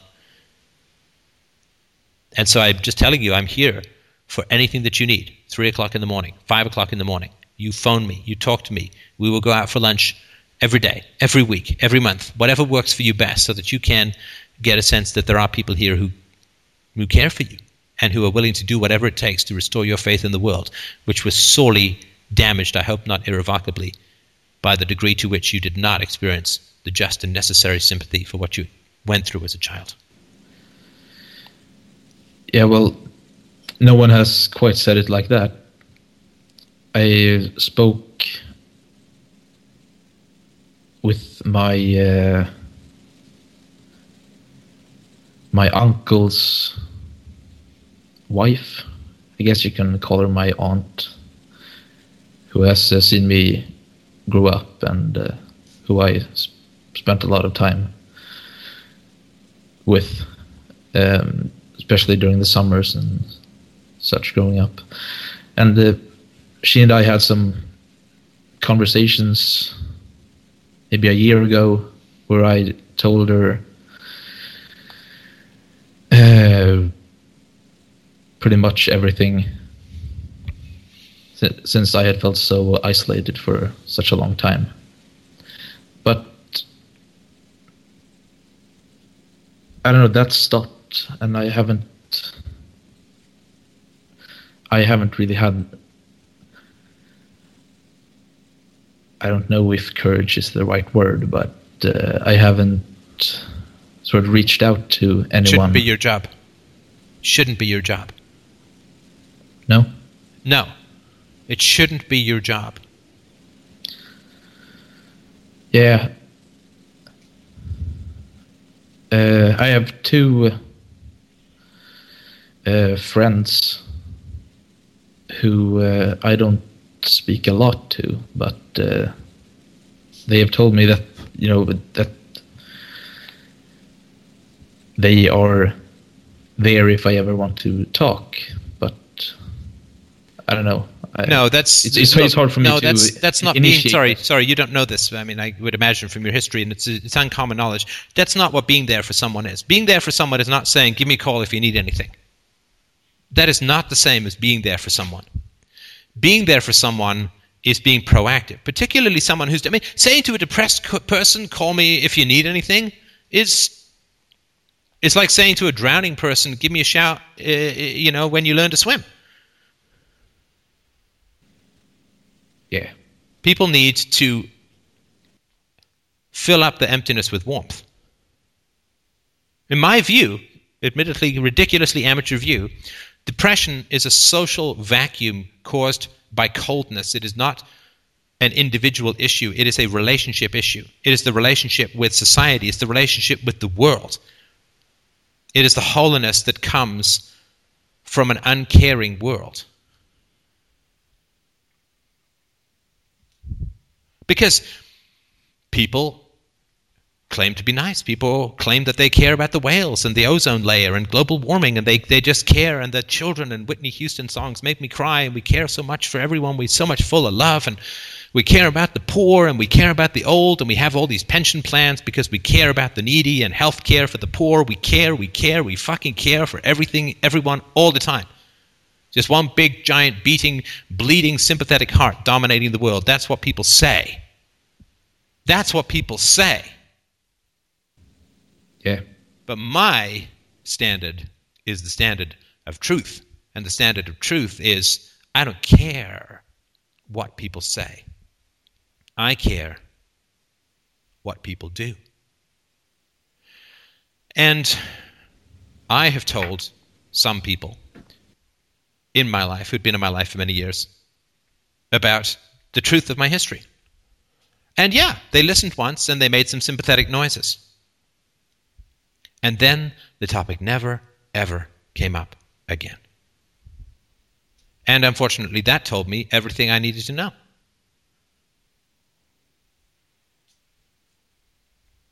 Right? Childhood trauma is not something you mention to something you mention to someone once and then it's all better.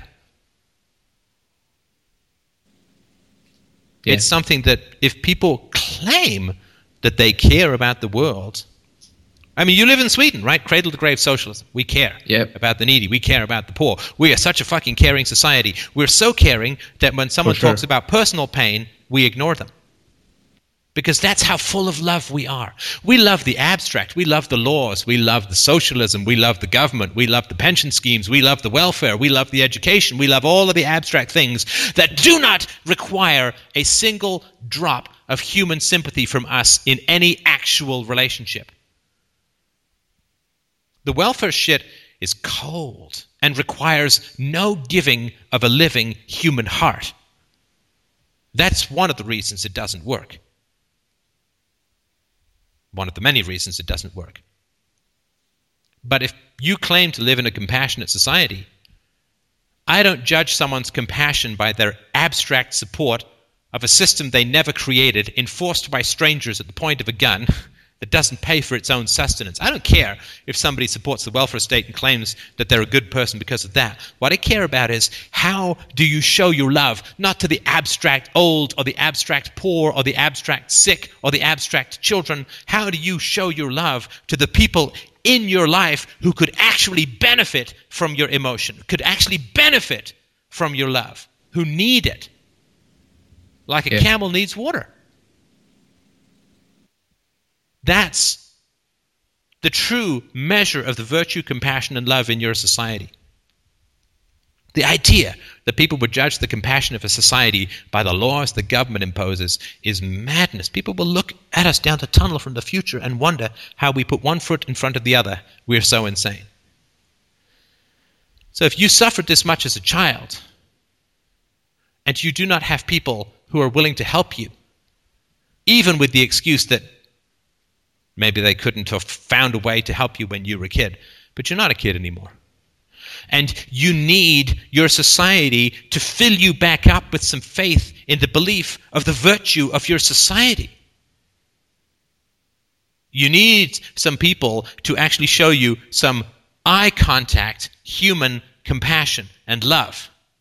Not in the abstract, we've got a fucking lore thing. Yeah, I don't know. Maybe uh, I think uh, those few people in my life want to help me, but maybe they just don't dare to be uh, very proactive about it. Unless Well, I that's uh, called not helping someone though right? That's that's called i'm not very comfortable with this so i'm going to choose my discomfort over another person's desperate human need Yeah, right? That tells Yeah. you that tells you where you stand in the prioritization of others. Well i'd really like to stop this guy who's got a flat tire by the side of the road and no cell phone but it's a little windy out and i just did my hair and so i'll just keep driving. But i'm a really good person who really cares about people. And that's nothing compared to people who may have known you for years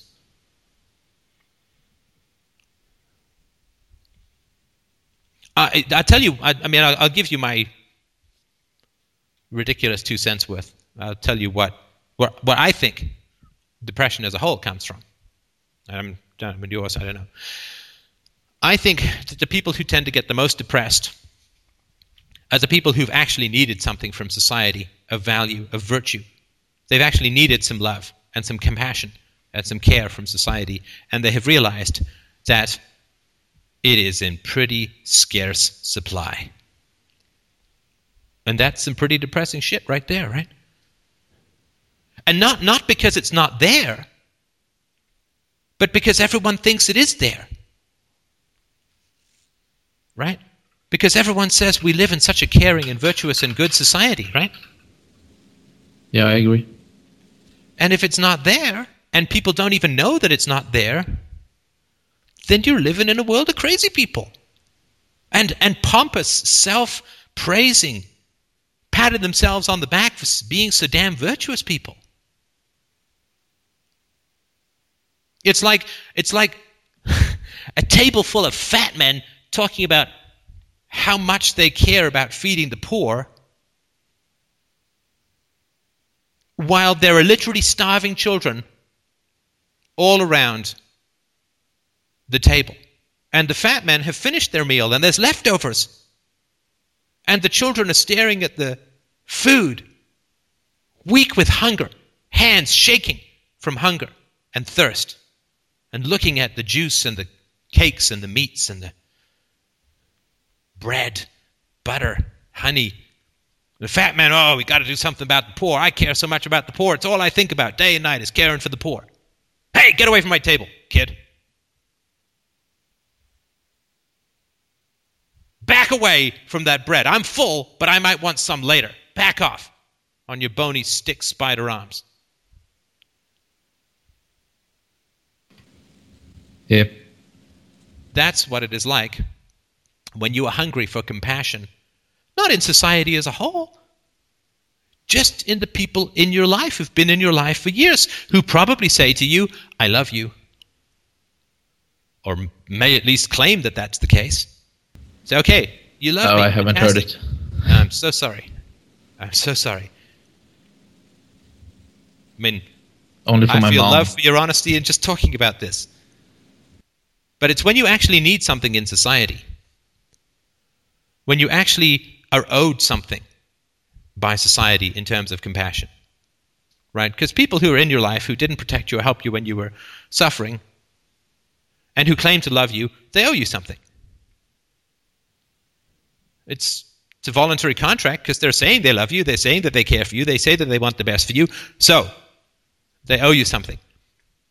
I mean, a guy I hire to help me with my nutrition owes me his best professional advice about nutrition. It's much less important than someone who claims that they love me and want the best for me in my life, in my family, in my community, in my circle of friends. Yeah. So the, the depression is sorry. The depression. I don't mean to interrupt you.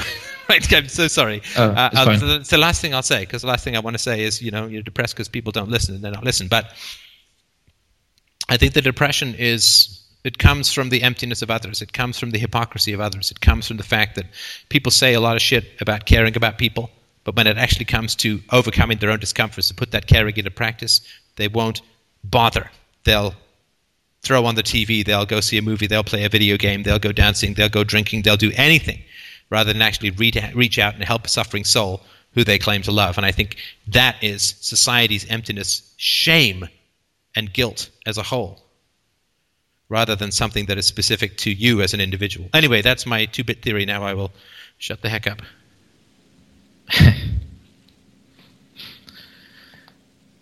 Yeah, well, I guess I've been sort of blaming myself for not doing more or being better than I am for a long time. Hmm. Well, I would stop blaming yourself and start to look, because that's to say that you exist in isolation. You don't exist in isolation. You exist in a social network within a culture, a society, a country, and a circle of people, friends, and family who claim to love you.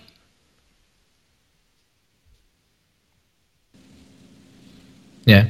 You know, if the if the bleeding guy in the gutter has people stepping over him to get to the bar, does he say, "I'm doing something wrong"?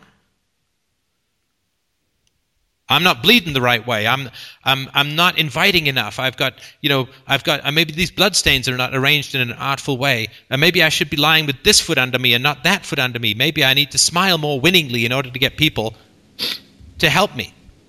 No. The guilt is not in the attitude of the victim.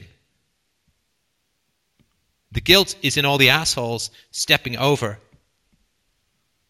the bleeding man or looking away.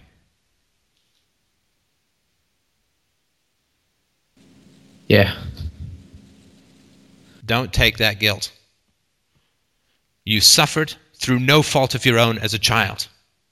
You suffered through no fault of your own as a child. The effects of that have you suffering through no fault of your own as an adult, and it is up to your society to get off its ass and do something to actually help you. And if you have to do it and you have to encourage people and you have to cajole people and you have to remind people to help you, they're not too fucking helpful. But uh, should I give up on that, or should I maybe start pushing people to help me more? Well, I wouldn't. Maybe- maybe then I would have- see, get this is some what- help. This is what everyone wants to do. Let's assume that, that what I'm saying has some truth to it. Let's just assume that for the moment. Then people immediately want to say, well, what should I do with this knowledge? No, no, no, no. If you've just learned something new, you need to absorb it.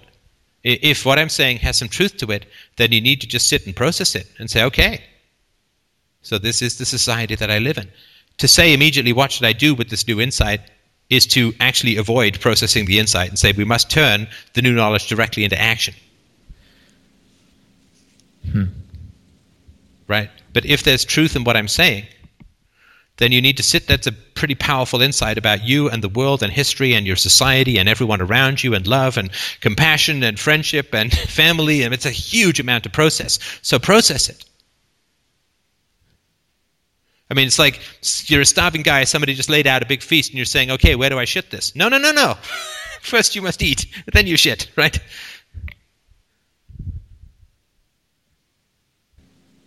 Well, I will definitely mull it over, I guess. This, uh, I mean, well, tell me how you feel.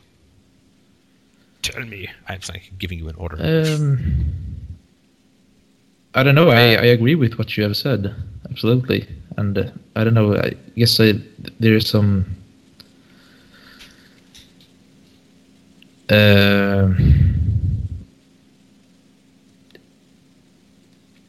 it's hard for me to accept it, maybe. Right. Somebody's just asked, okay, but what can this caller do about the reality he lives in? That's a great question. But let's look practically. Can you make other people compassionate?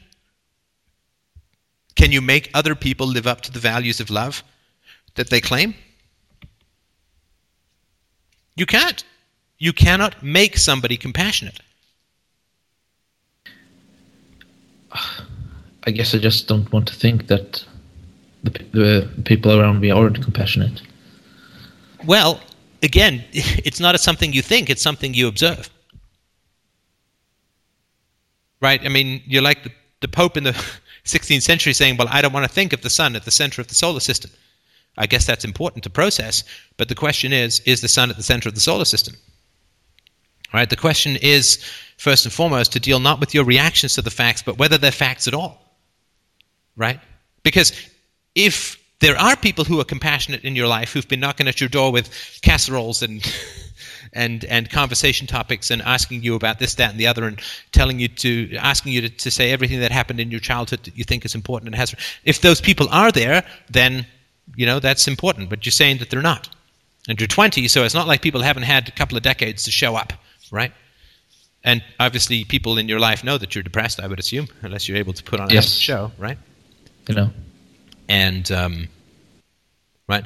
But this is why this is why we have antidepressants, because people would rather drug people in dangerous ways than open up their hearts to be compassionate and curious. And again, you see the reason that I condemn people for this, like in a way, you you you can't condemn a Nazi for being anti-Jewish in a way, in a really weird way, because he's not pretending he's pro-Jewish. He's right out there. You can condemn him for being bigoted, you can, but you cannot condemn him for being hypocritical. Yeah.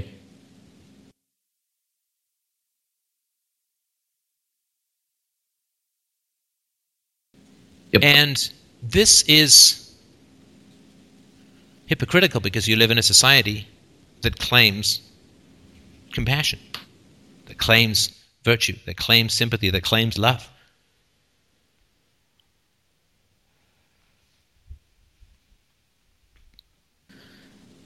Yeah, I guess I just don't know what to do with the, that information Well, you don't do. until I have absorbed it.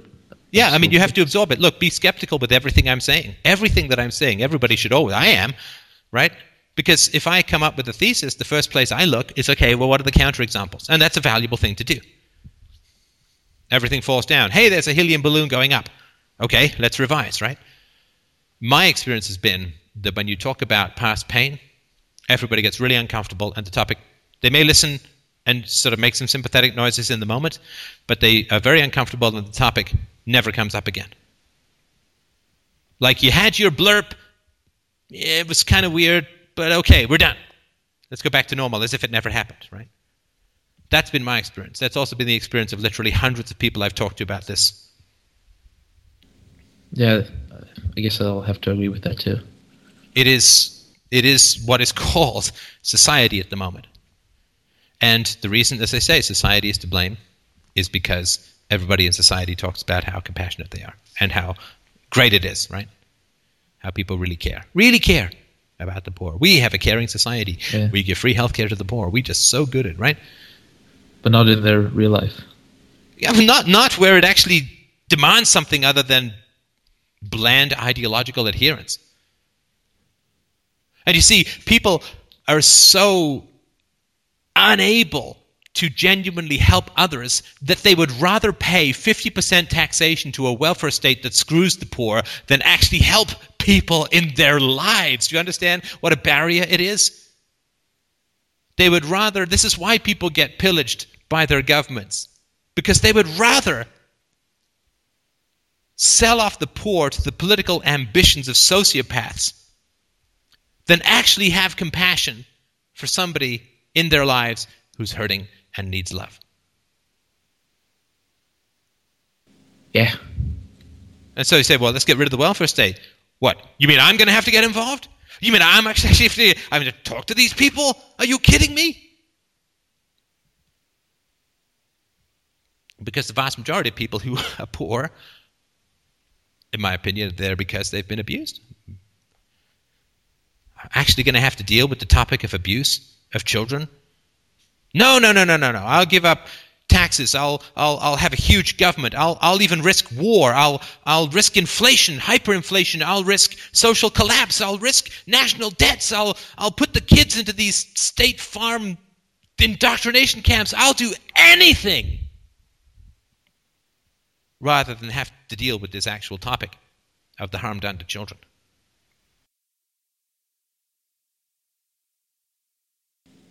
Yeah.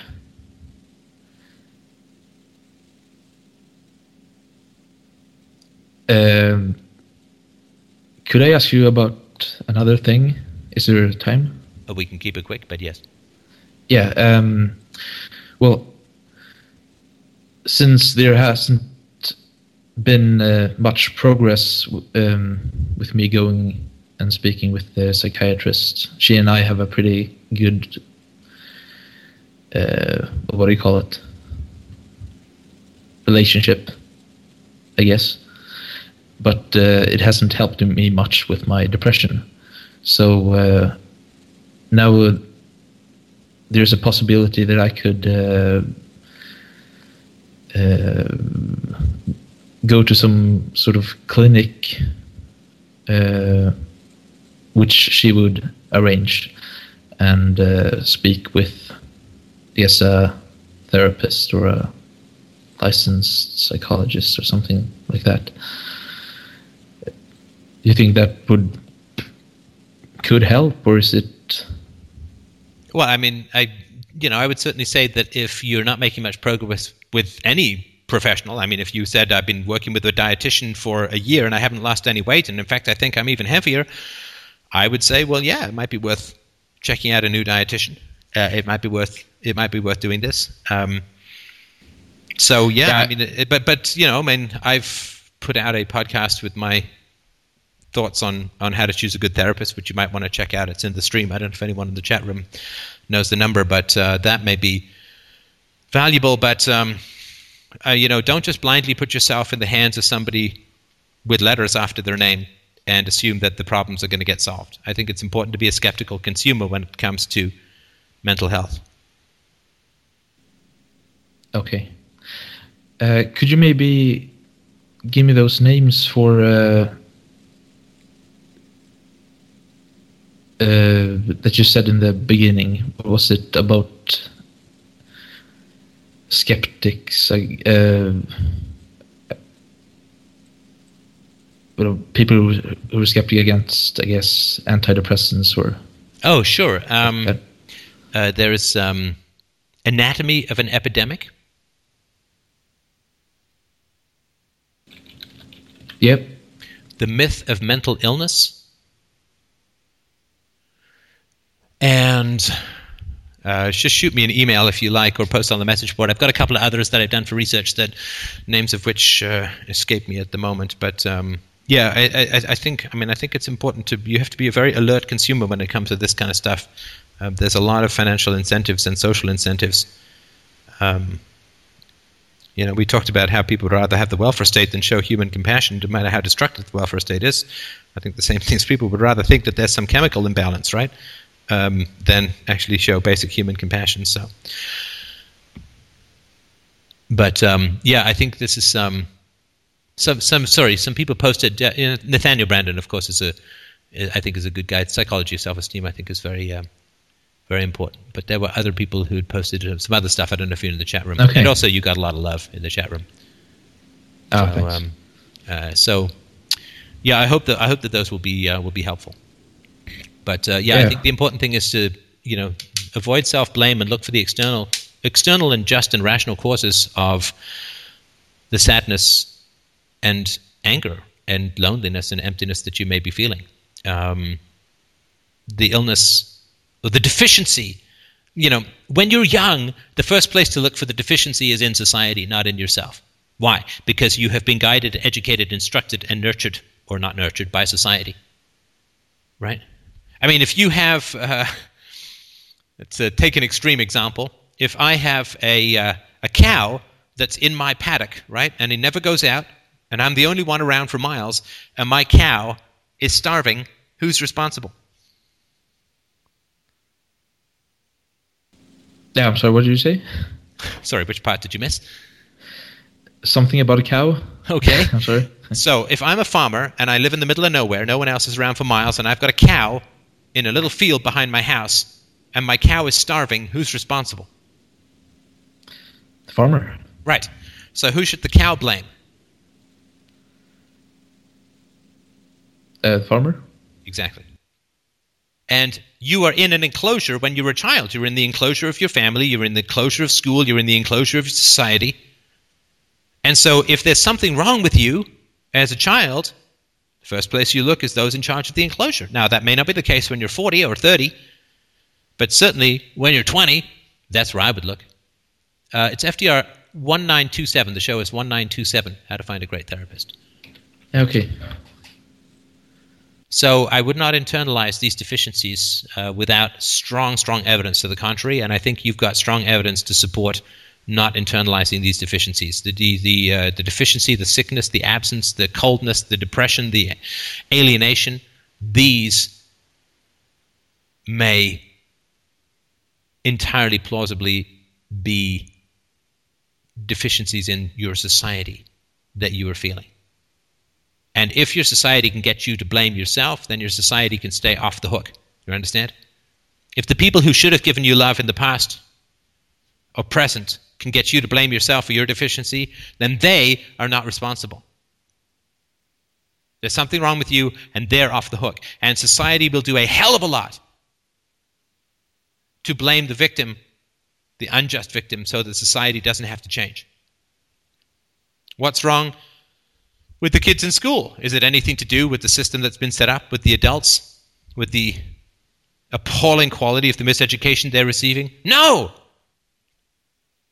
Is it anything to do with bad parenting? No! Is it anything to do with failed social policies that have resulted in poverty and single parent families, which are incredibly unstable and damaging, particularly for boys? No! We are not to blame. The victim, the child, must internalize this. You are bad. You have a chemical imbalance. You have a problem. You have a disorder. You need to be fixed. Nothing wrong with society. You need to be fixed. Yeah. And yet you go to any, huh, you get to go to almost any uh, any mental health professional, and you say to that mental health professional, "What is the definition of mental health?" What are they going to say? Uh, uh, that which allows you to function in your society? Bullshit. Bullshit. Hitler was functioning very well in his society. In fact, he got to the very top of his society. Would we call him mentally healthy? No. Stalin Yeah. ran Russia. Was he mentally healthy? No. So it is not functioning well within your society or having success within your society. Is it called being happy? Well, what a ridiculous standard for mental health that would be. Being happy, my ass. it's like saying to somebody who's 400 pounds, they go to a dietitian, come away with a diet that cuts 4,000 calories from their day, and saying, well, the nutritionist is doing this because he wants you to be happy. No, the nutritionist is doing this because he wants you to lose weight. And he knows that losing weight is going to make you very unhappy. Happiness is a standard for mental health. Good Lord. Uh, you know, maybe in the long run, but Eh, I think we all know, and a lot of the conversations today have been about this, that when you start down the road of truth, it is not happiness that it produces. It is quite a lot of unhappiness and stress and difficulty. So, yeah, go to mental health professionals. Say, oh, you want to make me well. Tell me, what is wellness? What is wellness? What is, what is mental health? And I think almost every answer that they give you will be about, about as easy to disprove as two and two make five. So, yeah, I think it's important to be a skeptical consumer. Okay. So I hope that I didn't yammer on too much, and I hope that this was of some of some. No, not at all. To you, and I really Thank you. appreciate you calling in. Yeah, and I I appreciate you taking the time. It was uh, great chatting with you. All right. Well, my pleasure, and uh, thank you as everyone. Thank you, everyone, of course, so much. As always, uh, it is a challenging January. Of course, everybody is um, broke from Christmas. Uh, so, but if you do, if you are one of these sensible, non-materialistic types who saved a few shekels from Christmas, or got a few shekels from Christmas, if you uh, felt like donating, it would. It is always more than appreciated. Uh, it's cold up here, and we do like the firewood. So um, you can go to freedomainradio.com forward slash donate. I really appreciate your support and appreciate massively all of the listeners. It is a high point of my week to have these great conversations with y'all. Have yourselves a wonderful week, and I will talk to you again before you know it. All the best.